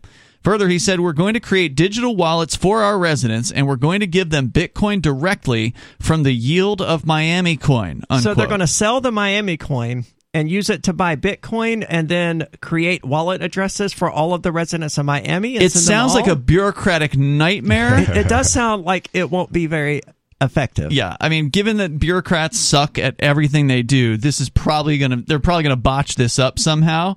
I mean, this is a huge procedure, right? Like to register every citizen. I, I don't think so. I think they just convert it in USD and just send everyone a check. But that's not what they're It's saying. not what they're he going said. To do. I mean, obviously politicians lie, uh, but he says we are going to give them Bitcoin directly. Among questions that still need to be answered, according to the mayor. And by the way, this this mayor is one of these like Bitcoin guys, right? Like Okay. he's all into Bitcoin. He he's into like getting paid in Bitcoin. He wanted the Bitcoin conference to be held in Miami, and they did. They held it down there. Uh, but anyway, so whether the dividends will go to taxpayers, residents, people who vote in the city, or those who have Miami addresses, good questions. Uh, promotion of tech and cryptocurrency in Miami has boosted Suarez's national profile, according to the Miami Herald. And uh, Miami Coin actually started in August, so it hasn't even been around for four months uh, at this point. Well, hopefully, people who have Bitcoin addresses already can just send in a form with their Bitcoin address on it and get their cryptocurrency that way. Because I, even though this guy's a cryptocurrency advocate, I just find it hard to believe that any any government employee would actually be willing to turn over cryptocurrency to an individual people? in Yeah. the public. Yeah. It's it's shocking. That's why I say I can't believe I'm seeing this particular article. Uh, and maybe the plans will change once they realize what a bureaucratic mess this whole thing is uh, is going to be. It would be a lot easier to just take the take the revenue from whatever like millions of dollars worth of Bitcoin and just deduct that from the the city budget, right? Like and lower people's taxes. That would be a simpler process. So we'll see. But this puts money directly into the heads of the people, and good money at that. Yeah, it does. However, I have to think that, you know, selling that amount of Miami coin is probably going to decimate the value of Miami coin. Yeah, I don't know exactly how all that works. I presume it's not really clear um, exactly how the cities collect on this. Do they actually get Bitcoin? Do they get STX? Do they get Miami coin? It's not real clear what the city walks away from when they say, when the city says, yes, I want that 30%. Uh, what are they actually getting out of that?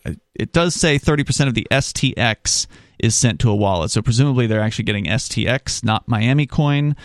Uh, all of the interactions between these three yeah. different cryptos is very confusing. But uh, according to CoinGecko.com, the Miami coin last time I looked was like two cents or something. I'll give you an updated I mean, price there, here. there are worse valued cryptocurrencies out there. 2.25 cents per Miami coin. Not terrible. I mean, if the city of Miami can pull this off and actually have a crypto, a Bitcoin address for every single resident of the city of Miami, whatever they use to define resident, if maybe it's just having an address or, you know, whatever, voting within Miami. I don't know how they'll do it, but if they figure out a way to do that and actually create a Bitcoin address for all of these people and give mm-hmm. them some amount of Bitcoin, I will be tremendously impressed because El Salvador recently attempted something similar with the Lightning Network And it was a mess. and it was a complete fiasco. Yeah. And I, I don't know what the status is of that lately, but the last I heard, it wasn't going well. Plus, if it's millions of dollars worth of Bitcoin and you div- divvy that up amongst, I don't know, what, a couple million people in Miami, that's not going to be a whole lot of Bitcoin. It's going to get eaten up by fees. Sadly, that is the case. We'll see. There's more coming up. It's Free Talk Live. Free Talk Live's video archives have been on LBRY for years. LBRY is an uncensorable, decentralized, blockchain based media sharing protocol, and we're big fans of it here on Free Talk Live. In 2020, LBRY launched Odysee, a video sharing website to compete with YouTube, and it's really taking off. Now, with over 1 million channels, many of whom are disaffected YouTube creators. During YouTube's crackdown for not towing the government line on COVID, the Free Talk Live YouTube channel started receiving strikes and could be completely taken down at any moment. Thankfully, Odysee started offering live streaming, so we're now streaming live every night and posting our video archives permanently to Odysee. You can watch live or anytime on our Odysee channel by visiting video.freetalklive.com. If you want to go all in, download the desktop app at lbry.com, and then every video archive you watch, you'll help seed and keep it online forever. At minimum, we ask you visit video.freetalklive.com and follow us on Odysee today. video.freetalklive.com.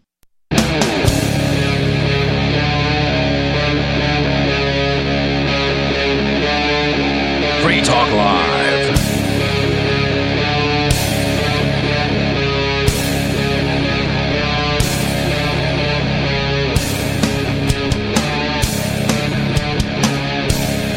It's Free Talk Live. You're invited to join us 603 283 6160 if you'd like to do that. That's 603 283 6160. With you tonight, it's Aria. It's Ian. And Conan. And I've had this article uh, for a few days, and I've read it and it's interesting, but there wasn't really a good time to talk about it. And Conan, I think you're the perfect person to be on with us as we get Uh-oh. into it.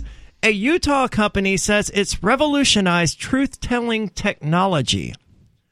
In 2018, John Rael, a volunteer track, to- track coach in New Mexico, was on trial for allegedly raping a 14 year old girl when his lawyer made an unusual request. He wanted ju- the judge to admit evidence from EyeDetect, a lie detection test based on eye movements that Rael had passed. Hmm. The judge agreed, and five of the 12 jurors ended up voting not to convict. A mistrial was declared. EyeDetect is the property of the Utah company Converus. They say, imagine if you could exonerate the innocent and identify the liars just by looking into their eyes, said the company on their YouTube channel. This is some Minority Report stuff going on here. This is some pre- Yeah. pre-crime. It, sort of. It sort of is, yeah. Well, now you can. As chief executive Todd Mickelson said they says they've built a better truth detection mousetrap. He believes eye movements reflect their bearer far better than the much older and mostly discredited polygraph. It's- which courts will not allow. right because they're tremendously You unreliable. just put a you just put a tack in your shoe, right? And every time you can trick the trick the machine by stepping on the tack. Hmm. I don't know any methods me. of bypassing a polygraph, but they're not reliable. I know that much at least. Critics, however, say the EyeDetect is just a polygraph in more algorithmic clothing. The machine is fundamentally unable to deliver on its claims, they argue, because human truth telling is too subtle for any data set. Hmm. And I think they're underestimating the, the capability of data mining that is out there already.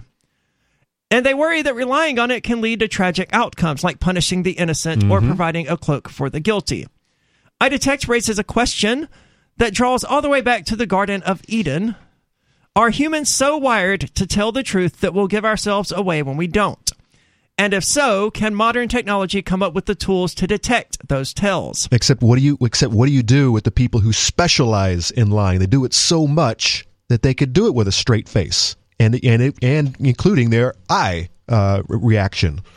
Well, So some yeah, people are really good at it. As I understand it, the key to passing these sorts of things is to just convince yourself that it's true. Exactly. And I don't know, I don't know how people are capable of doing that, but evidently some people are. Well, if you if you tell yourself enough times, what what what are the uh, the daily confirmations or whatnot? Is that what it is? Where you look in the mirror and you say, "I'm a good person. Positive I'm gonna I'm gonna I'm affirmations. gonna have a good good day today because I'm a I good recommend person." those. Those are good.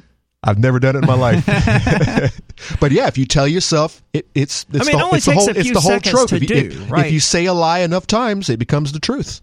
It's, Well- it is. There are also uh, people like uh, JP, who I don't know if you've uh, if you've met that that character. He's Oh yeah, the the it's not cop block, it's like cop chasers or something. yeah yeah, because he kind of got kicked out of Cop Block. Uh, anyway, He's, an- he's a character. He's an interesting character, but he's also like a pathological liar.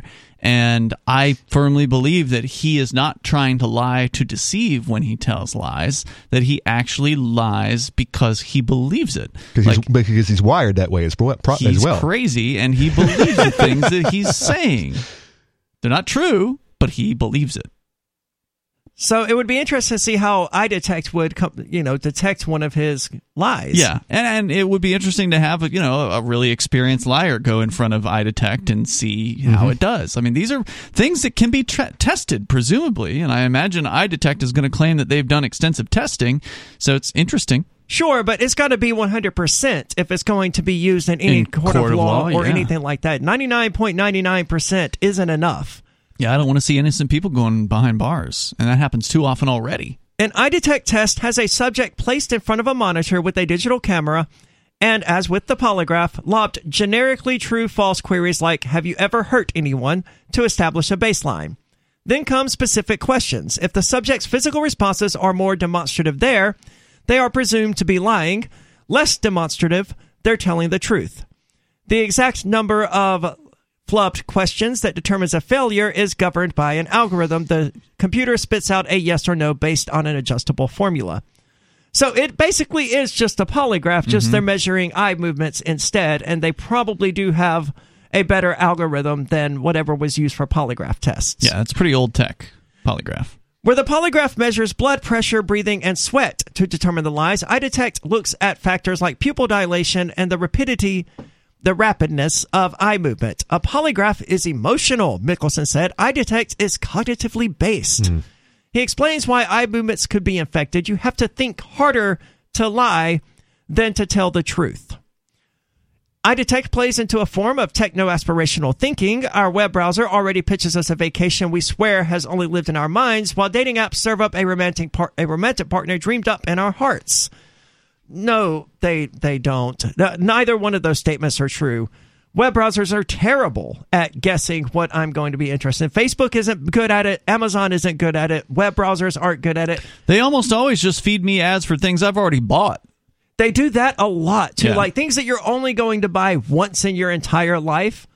Amazon immediately start. You've talked about this before. Like you buy something on Amazon that you're only going to buy once, like a new coat rack or something, and suddenly Amazon just shoves you a You bunch of new of coat Not, rack not just. Amazon, every everyone else as well. Facebook. Why is Facebook recommending this to me? How do they even know what I, what my shopping list looks like? Oh, they get that information directly from, G- Amazon. from Gmail, from Google. Well, they get it from Amazon directly. I'm sure they get it from Google as well because they're all playing together. Like but I feel bad for the company that's buying the ads because in most cases it's the exact same place that I bought the thing from. So like I bought network cables from a company called Monoprice because they're dirt cheap and they've worked great. Uh, and I see these network cables. As soon as I go and buy these network cables, I see these ads for Monoprice network cables. Everyone's like, "I know where to buy network cables. That's where I bought them." Well, I the- would go back. The, the pro- yeah, well, the prob that the problem. is- So you're saying they're not recommending like competitors? Yeah, they're no competitor, and Maybe so, like, maybe maybe they po- are the best price. Maybe well, the, yeah, but it's deal. pointless to advertise to Ian the, these the same exact product from the same exact company that I already bought it from, and presumably I would remember them and go back. But maybe people are just so absent-minded; they're like, "Whoa, where did I you, get those?" You, do have people who buy on impulse, Mm-hmm. which is why they have those racks right there at the cash register. I don't I don't know that I have ever bought anything on those racks. Hmm, I bought some beef I jerky have- at but Walmart. it but it works. When I used to work for the department stores, that was a, that was a prime focus where you make sure Yeah, those make sure it's the, important. the- you got the impulse uh, shelves, you have the the sidekicks on the end of the aisles and whatnot. It's they, there's a strategy involved, and there's Sure people is. who there's people who go to school to learn to to to to, to set those things up, and and people fall for it. The only time I've ever bought something out of one of those impulse racks, it was I went there specifically to get it, and I knew that was where it would be Yep. located. Bat- And- batteries is a prime example. Or I- like- like I need a C battery This for was a the uh, lighter. for the fire alarm. I know exactly where they're at at Aldi's, and it's not on the shelves. It's at it's on one of the impulse shelves. yeah. People have been trying to make these sort of predictions for a long time, said Leonard, Leonard Saxe, a psychologist at some university. But the science has not progressed much in 100 years. Like most experts, he has not reviewed EyeDetect's research specifically, but he says, I don't know of any evidence that eye movements are linked to deception. When it comes to the polygraph, experts have a long history of declaring failure, of course. The machine, which celebrates its 100th birthday this year, Wow. is still used in areas like police interrogations. And when I was 17, I got in, no, I guess I was 18, and they wanted me to take a polygraph test. Wow. And I agreed to it, and they never actually followed up with it. You didn't But- know your rights back then. no, I didn't. No. I was some young, stupid kid who Sure. got in trouble for contributing to the delinquency of a minor for buying some cigarettes, right? Mm. It was something one shouldn't get in trouble for anyway, considering I was, in fact, 18 and buying them for someone who, you know, four days ago I was sharing cigarettes with all the time. And it I'm sure wasn't a that crime. minor never went out and bought another cigarette through anyone else after they busted you. Oh, I'm, I'm, I'm absolutely sure. But yeah, they they are still used in police interrogations. At least they were back then. But they're also used in government security clearance investigations and for some reason sex offender monitoring. That's amazing. The government won't allow them into courts, but they're still using them in their own bureaucracies. The market is valued at some two billion dollars. Might be the reason oh. why Yep, there you go. governments still money. are using it. 603-283-6160. There's more coming up. It's Free Talk Live.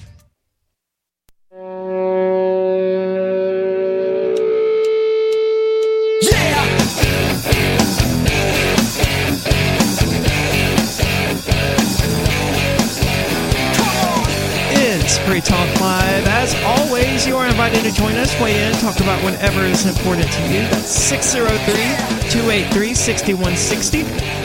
And with you tonight, it's Aria. It's Ian. And Conan. And we've been experimenting with some different video streaming platforms lately. Like uh, we ended up on Nona TV last night, and as far as I'm aware, we're still streaming there. But we're we're constantly getting kicked off of platforms. Uh, Nemo is constantly kicking us off. YouTube constantly kicking us off. We're pretty sure this new one is going to as well. We don't want you to have to worry about whether or not we're going to be there on a day to day basis if you go to watch us and we're just not there. And you don't have to deal with that if you follow us on Odysee. You can find it at video.freetalklive.com. There, we've been able to do the show with females just being topless, talking about current events and stuff, and there was no issue from Odysee whatsoever. There's certainly not any of this medical misinformation, content strikes, or any of that garbage. Video.freetalklive.com. If you actually want to watch the show and know that it's going to be there tomorrow, then Odysee is the best place to do that. That's video.freetalklive.com. And there's other stuff to see there as well. There's more than a million channels over there at Odysee. So check it out, video.freetalklive.com. We have Dave calling from Ridley Report here in New Hampshire. Dave, you're on Free Talk Live. Hey, uh, have you guys been following this? Uh, I guess like the Belknap County Republicans and some other small groups around the state have been calling for an independent investigation of uh, Governor Sununu. Uh uh This is I the heard first about- I've heard about it. I did hear the rumor about that. Yeah, so they are wanting to investigate Sununu regarding the arrest of nine people at a recent uh, meeting where it was Sununu and the executive council. That was the meeting where they denied the $27 million federal bribe money for COVID uh, pimping. And uh, there were hundreds of protesters that uh, had showed up, but nine people were arrested at that. And so that's what they want to investigate him for. And then, by the way, subsequently, uh, Sununu and the executive council passed Yep. The Yep. acceptance of. So just a few weeks later, They caved, the, they caved in. they did it in a secret uh, agenda. They went. It was a public meeting, but they didn't have the item on the agenda, and so none of the protesters knew about it. So they didn't show up. I and- but and speaking of secretive, I'm I'm just wondering what backroom deals were taking place. Sununu and those executive Oh, yeah. counselors. there were clearly some. or There what had- there had to have threats- been. Why- why or did- what threats were issued? did they did they ever uh, explain why uh, they uh, went back on their uh, original decision? Great question. I'd like to, I'd like to know that, I, and I haven't seen any explanation. I don't suspect they'll this- ever give one. Before the first of these three controversial meetings even happened, uh, there was already a problem because they didn't apparently provide uh, sufficient notice about the content of the first meeting, um, which was shut down. Uh, that's another problem. Um, That they- was the one where they, uh, ran off crying that people were being mean to them and threatening them, right? Even though it was just Yeah, like people one, peacefully right. protesting. Yeah, Sununu's so it's just such this, a pussy. Yep.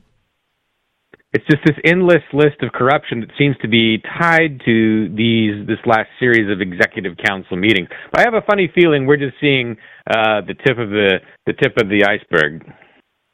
And he's going to get reelected again too. I don't know, man. Yeah, he probably will. I mean, He it's, will. it- most incumbents get re- reelected. I mean, it's just a fact. I wish that they didn't, but And it's going to be, and the argument's going to be lesser of two evils. They got, we can't Yeah. vote for the, Oh, we the, the, the the- the Democrat. Democrat because you, whoever that's going to be when time comes is going to be horrible.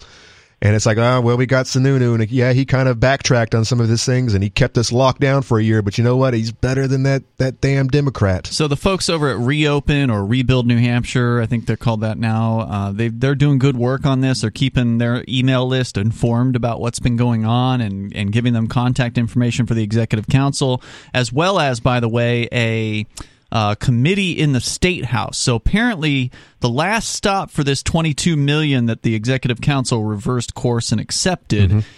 They're not the last stop. This now has to go through some sort of financial approval through this other financial committee or whatever. And will that be a public meeting? It will be a public meeting, uh, and they are accepting obviously comments. So I emailed the executive council and this particular committee, and I emailed the email to the executive council was just two sentences or two lines. Headline: Did the feds threaten you? What a shame to see New Hampshire break and grovel at the feet of the federal gang. I think I meant feet. You should be ashamed of yourself. We'll be spreading the word about your cowardice on broadcast radio. And then I signed it, Ian Freeman, host of Free Talk Live. One of them actually responded, which I did. Wow. I did not expect. And Dave Wheeler, one of the executive council uh, executive counselors, says in a terribly formed sentence, uh, "If you're spelled Y O U R, Oh, good. Going Off to to a great start. if you're going to talk about it, you should have all the facts." And that's it. He didn't, you know. He didn't give you any No, and so I wrote him back. What are the facts, bruh? Right. So I wrote him back, and, and this is four days ago now. He hasn't responded to me. I wrote him back saying, "And those are looks like you did find, or sorry, looks like what you looks like you did what you were told and reversed your position. What would you like me to say about why? Our phones are open tonight from seven to ten. Should you wish to call and speak directly?" And then I gave him the number, and No call. What no, a shame. no call, no email. So who are these? Who are these uh, individuals who are who are going to sue Fanunu? Ridley. Well, it's a it- it's it's a hobgob. It start seems to start with Belknap County Republicans. Uh, it looks like Belknap, Belknap County Republican Co- Committee, which is Mike Sylvia's district, the guy who's sponsoring independence legislation, uh, up Laconia area, and uh, then there there's these other Republican little Republican groups that are apparently doing the same thing and having little votes on on this. And I I, I look I, it looked like there was four or five that had already done something, but I don't know if all of them have voted yet. It'll be interesting to see how this pans out. Uh, keep us informed on it, Dave.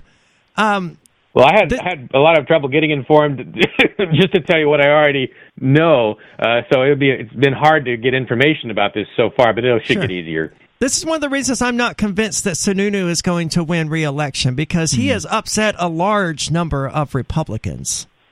And he's going to need the Republicans if he wants to get through a primary. And he's going to need them if he wants to actually win the election. And I'm not convinced they're on his side enough to do either of those It things. depends on someone. If it depends if someone if someone doesn't step up. That's true. If They it's would have if to it's have if it's just him, like it usually is every year, they're it's going like I said, it's going to be lesser of two Well, it wasn't They're- they're just him in 2020, but the mainstream media ignored our man Nobody and the other lady that was running against uh, Sununu. So you know, you probably don't even know he had opposition. Nope. They didn't ignore Karen nearly as much as they ignored nobody. That They pretty much ignored them both almost equally. Uh, really, I mean, there was almost nothing about them in any mainstream media. Yeah, well, any and they, but they did the same exact thing in, in this in our city of Keene, where you didn't hear about you didn't hear about Aria, Nope. and you didn't hear about this other uh, stalker guy. well, that's Oh, because heard there was him. really there was really no campaigning at all. I mean, the the stalker guy did some campaigning. Yeah, Not- and, and he and he also did a lot of complaining about he, that they they didn't get a debate. not prior to the primary. True. I mean, prior to the prior to the primary, people just went in and voted, and it was a very very low turnout, and it was just a complete waste of time and money. and money. Yes, it, A lot of money for like a thousand people to vote. Yes. Like that- 20, 25 $30,000 at least. causing that is one of my proudest moments of this year. and I didn't even mean to, but like single handedly, I was responsible for the city of Keene having to do a primary that cost them between twelve thousand and twenty thousand dollars. And I love everything about Good that. work, Arya. Thank you. But uh, after that, Zukowski did begin primary. He was evidently somewhat upset that I was eliminated so early without getting a, a chance to speak my opinion, or I forget how he put it. But you're invited to join us. There's more coming up here 603 283 6160. It's Free Talk Live.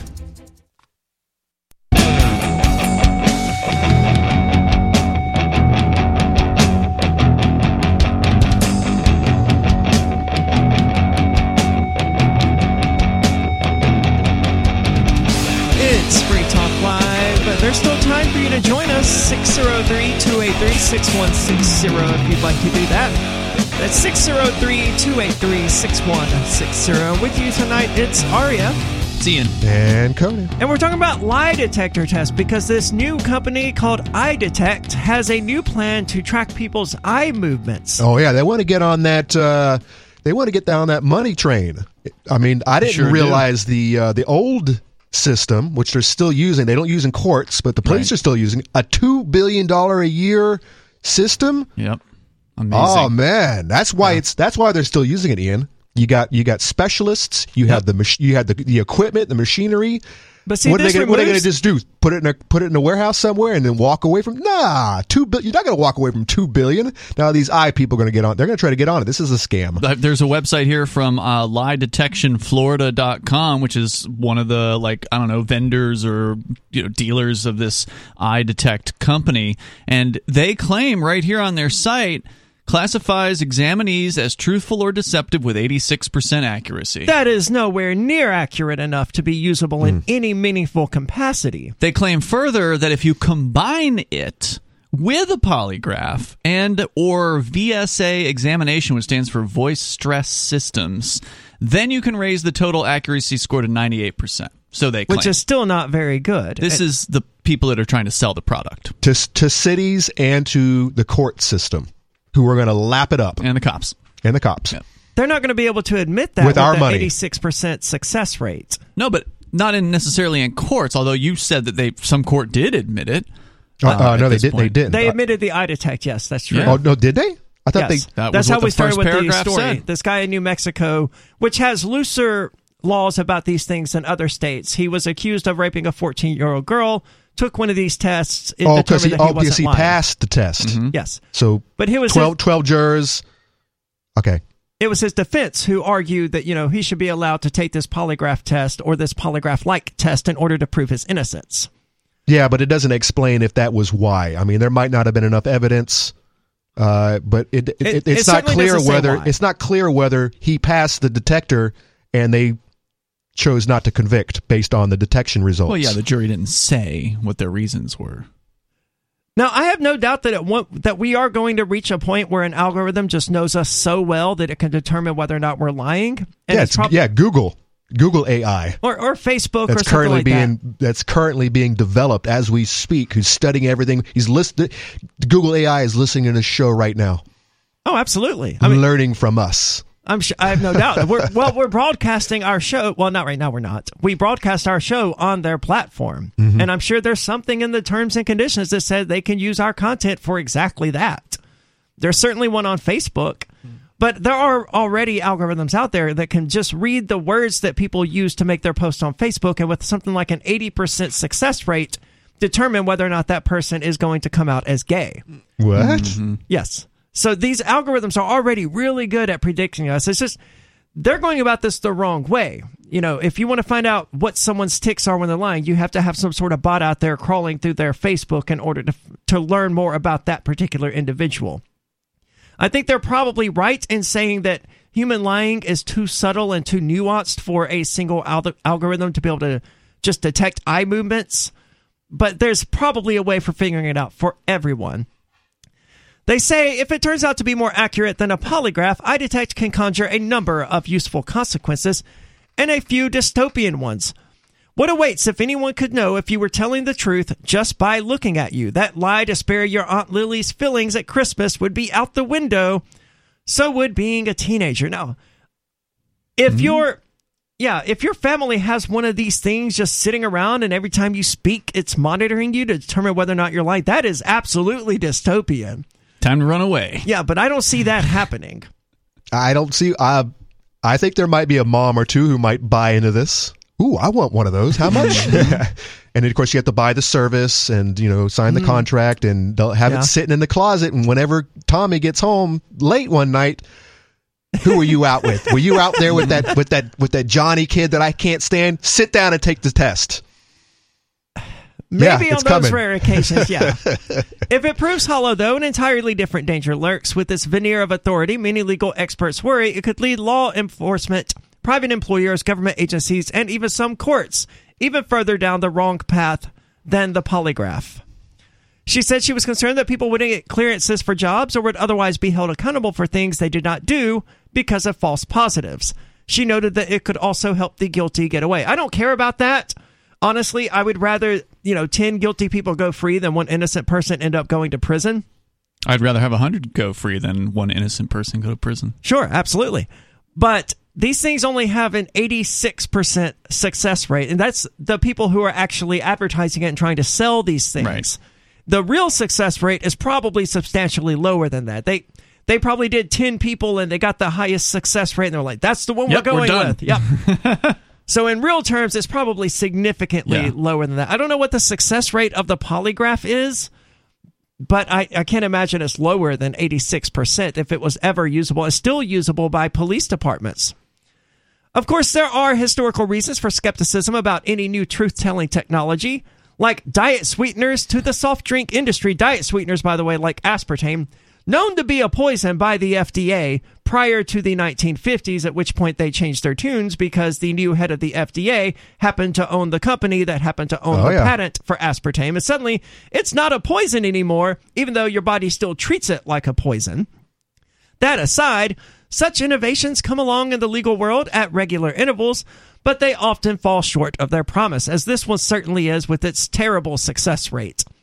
About 15 years ago, the functional MRI, which posited that blood flow to the brain could hold the truth to the key to truth detection, enjoyed a buzz, but the device largely did not meet scientific standards, and cost and intensiveness further inhibited broad adoption. The P300 guilty knowledge test, championed by the longtime professor Peter Rosenfeld, who asserted that the future of truth detection lay in brain waves, gained some enthusiasm from the scientific community. More than a dozen outside Seems possible. It does. I mean, your brain every time you think it produces some sort of wave, Mhm, some kind of pattern. Yeah, and presumably something can detect the waves that are unique to telling a lie. But it sounds like it didn't actually work out. It was encouraging, but it doesn't say why exactly it didn't work work out. Apparently, the guy died last winter without the method catching on. That's why it didn't work out.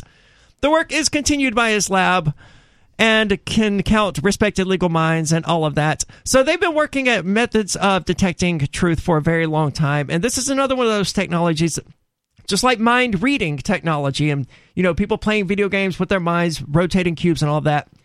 To me, it's just technology that humans should do everything they can to stay far away from. There aren't many places where you're, you as a person are well and truly secure. Inside your head is pretty much the only place where you are 100% safe. So you're not signing up for the Matrix jack to be installed on the back of your head Oh some, God, anytime no, soon? no, And that's one of the issues I have with the metaverse and all of that is that Mm-hmm. you know that's what they want. They want you to be able to just put on this cap and you control things directly with your brain because it's reading your brainwaves. I don't want technology to be able to read my thoughts. To me, that's the most dystopian idea ever. I don't care what it's being used for But your phone is doing it right now. It's not reading my thoughts. It's listening to what I'm saying, and it's, It's tracking what you're typing and it's tracking what you look up and research. sure, but that's not inside my head. Not that's yet. stuff that my head is putting Not out there yet. into the world. You're, you're just going to be that old codger who's who's, That's who's fine. who hasn't caught up with the times, and the kids are all jacked in. That's fine because I know there's this thing called the government that would use technology like that to abuse its power. Oh, that person over there, they're thinking revolutionary thoughts. Let's charge them with some arbitrary nonsense. or or or shut down your social credit system, your score. Yes. lop off a couple of points, and next next thing you know, you can't get on the train, you can't get on the uh, plane, you can't go to the grocery store because your social credit's too low.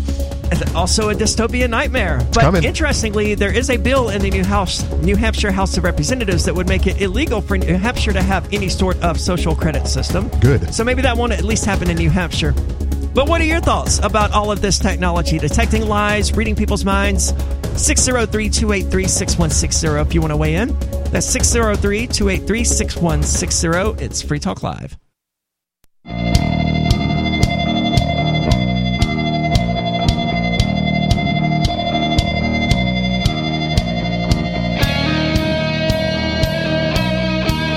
It is Free Talk Live with Aria, Conan, and Ian. And I want to say thank you to Ryan Walsh, who is tonight's amplifier. This means that Ryan is a member of the AMPS program. You can find it at amps.freetalklive.com. It, that takes you directly to our Patreon. It stands for Advertise, Market, Promote, and Support. If you value the show, you might consider checking it out. That's amps.freetalklive.com. It only takes five bucks per month. That gets you in, and you get a number of cool little perks. Like there's an AMP only chat on our Matrix server, and there's a AMP only version of the podcast. So really check it out. But if you check it out and you subscribe, the reason you should do that is because you value the show, you value the, value the ideas of freedom, and you want to help us reach a larger audience. Ryan, thank you so much for your contributions. And check it out. That's amps.freetalklive.com. Now, I cough a lot, and I'm excited because I think tomorrow I'm going to be starting Chantix, which is a drug designed to help. Is that people- even legal? The, the FDA recalled the brand name, Hmm. but the generic form is still available out, uh, out there. Oh God, Aria, That- it- What? look into that stuff. That's that's crazy. That's a crazy drug. Just look into the side effects and whatnot. I'll be fine. All I mean, right. I've, I've looked into the side effects as, as much as I can, given my bell restrictions. But mostly they, they're like, oh, it gives you anxiety and all this other stuff. Hmm. Sure, I mean any any kind of drug can do that. I'm not particularly I'm worried talking about, about, that. I'm talking about sleepwalking more than you already do. Waking See, up that, and that's exactly it. People are like, dude, you're going to have all kinds of messed up dreams and messed up sleep. Like, you're dude, gonna be- you're going to be waking up It. How much out there. worse? You're going to be waking up in the yard. How much worse could it be, dude? I'm God. already halfway there. How many doses of this thing do you have to take? Uh, it depends. I mean, some people are on it for up to nine months, but I wouldn't Wow. expect to be on it that long. Okay. I, I should be starting it tomorrow, and you Could just just, you could just quit. You just gotta cold s- turkey. Just turn it off. You're a strong person. You can just go click the button, click the bell. I could, I could, could. I could, if I had any desire whatsoever to battle nicotine. I don't, and that was one of the points I've been stressing. I was like, just go cold turkey. Look, no, no, no. I don't want to battle a nicotine addiction. I've been clear about that's the reason I've continued to smoke because I mm. don't want to fight that battle. With Chantix, I don't have to. It will make me not want a cigarette. So I will not want to smoke anymore and I won't have to ever actually deal with the nicotine addiction. That's fantastic. If I have to deal with some increased sleepwalking or some crazier dreams than normal for a few weeks, what's the worst that could happen? You know? Been there, done that. That's why there's a security camera in my bedroom because I just get up and start walking in the middle of the night. So bring it on, Chantix. Cursing at your roommate apparently at one point, right? Yeah, yeah, doing that as well. so anyway, it's going to be interesting to see how that goes. But Conan, you've also been up to stuff. Evidently, lately you've listened to 42. 41. 41. I don't know where I got 42. I don't know, probably three or four months I picked up. I can't believe it's taken me this long to finally get on the old Terry Pratchett Discworld wagon. I'm a huge, huge fan of Douglas Adams' The Hitchhiker's Guide to the Galaxy. Uh, I've always, I've always been a huge fan of of British comedy, Red Dwarf, Blackadder. Are uh, Are you being Terry served? Pratchett's pretty similar to Neil Gaiman, right? In that he They, writes. they were buddies. I thought so. Uh, and I'm and and I'm a Neil Gaiman fan. I'm also a Clive Barker fan. They're all was- all, all Brits, uh, and they all have a very similar uh, style of writing. Douglas Adams, of course, and Terry are probably the most related. They're both comedy writers. Terry Pratchett focused on fantasy comedy, where, uh, where Douglas uh, focused on sci-fi comedy. Uh, and I'm a fantasy guy. I don't know why it's taken me this long. Of course, I had other things to you keep me occupied, but I just I got a hold of all 41 of his Discworld books, and I and I started them, and I'm like this, and I got hooked. So Uh, tell me the basic idea behind Discworld because I've never heard, I've read some Terry Pratchett stuff, but not any of the Discworld. basically the, the the the premise is you've got the, this disc, a flat Earth, okay. being held up by four elephants on the back of a of a of a sky turtle, a space turtle who's just cruising on through the universe. Isn't that Hindu mythology? I don't know who I don't I don't I think this is well this is definitely Terry Pratchett. I don't know I don't know how many other mythologies uh, have have focused on elephants and turtle. I think there's a turtle. How many myth. decades back does this go? This start he started writing in 83 okay. and sadly he passed on uh, 2015. He was writing all the way up to his death. Wow. 41 Um, books. That's amazing. It's it's uh, to to sum it up best I would say his Yeah, I was correct. That that is the personification of the cosmology, how the solar system is set up in Hindu mythology. Mm-hmm. It's a dome on top of four elephants on top of a tortoise. There you go. The best way to sum up his work is it's basically a parody, and he he he he uh, he's attracted to a lot of uh, real world uh, problems. You know, whether it be uh, social social issues or uh, uh, racial prejudice and or jingoism. He takes He was a very liberal writer, and I mean that in the he's def- classical sense. Definitely classical liberal. Uh, there's a there's a neat Reddit that I totally forgot about. And I just got back into. It's a long Reddit where some guy claimed that Terry Pratchett turned him libertarian. Wow. And of course, there is back and forth. Some people are like, "Nah, that's not real." He is most definitely an individualist for sure. Whether he's a libertarian or not, I can't put my foot down on that. Uh, one of my favorite characters is the city's the, the city capital, uh, the, c- city capital's patrician, uh, who who refers to himself as a tyrant, uh, and is most definitely pushing buttons and and behind the scenes, but he's a free market tyrant. So this is 41 books, all involving the same characters and no, the same. okay. stop. Um, that's the best part. He he has introduced at least two or three dozen main characters and probably a good hundred or so side characters, and there is no real order. That he just throws them in there, interspersed throughout. You'll read you'll read two books in a row with the same character, and then you'll get uh, you'll get two or three books with totally brand new characters that never get brought up ever again. Um, there are uh, lists out there, read lists. Like if you if you like a particular character, here are the books to read. And I and I definitely recommend if you if you lean a certain way, the the ladies would probably like reading the witch the witch books uh, better. Believe it or not, my favorite series happens to do with the City Watch, which basically focuses on some beat cops. Here I am. The, I think my favorite character is the damn cop. Uh, but he's a very interesting, deep character. His name is Sam Vimes, and he and it's his evolution uh, from a, an, a, a drunk alcoholic night watch night watchman all the way up to he's the Duke of the the capital city. Uh, you know, three or four books later. Now, are there fantasy elements of this? You mentioned that Terry Pratchett is largely a fantasy writer, but it sounds like this is more grounded in real. Other than the fact that they, they're on a disc on a turtle, it Oh, you've like got you've got vampires, you've got werewolves, Okay. you've got uh, ghouls and goblins and elves and dwarves and and their societies uh, all interspersed. The best part about the Night Watch is they start off with three dudes, and then they start growing, and before you know it, they've got everyone on. They got a they got a they got goblins, they've got uh, uh, golems. Vampires, the whole nine, and they're all there's all the tensions between you have you definitely have some speciesism or racism, actual Sure. actual racism, like different races uh, uh, who hate each other. Yeah, you have whole wars. You have whole books focused on the wars between the uh, the the uh, the uh, the dwarves and the uh, trolls. A whole war is being waged, and uh, it's uh, it's a it's a, it's a, a neat commentary on how to get to the bottom of it. Uh, it sounds really enjoyable, and it sounds like something I would really love. But forty-one books. How is long a are the books? Huge Get the time audiobooks. investment.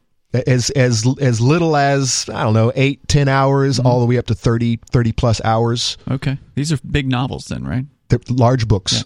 I don't they're not not really, you know, 100, 200, 300 pages. It's something that you could you Yeah. could read in a couple of days if you sat down and that's and all you long were did doing. it take you to get through 41 of these books? About 3 months. Wow. I liked audiobooks back when I was doing a lot of driving, like on a day-to-day basis. But which is what I do, a lot of driving. Mhm. Sure. Yeah. But now I only drive like 15 minutes per day at most. Yep.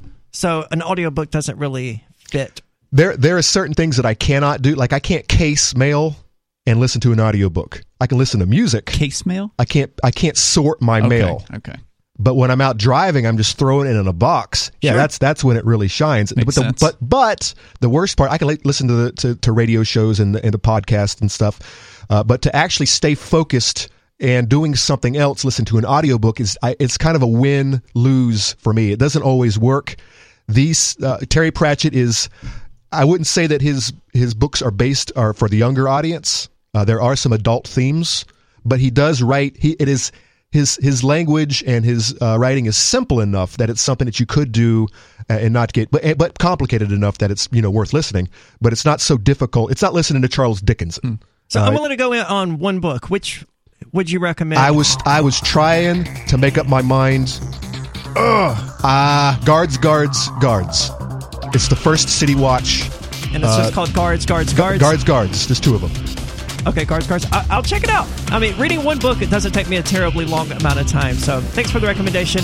That's it for tonight's show, but you can join and chat with us in the meantime over on our chat server, which you can find at chat.freetalklive.com. Thanks for listening.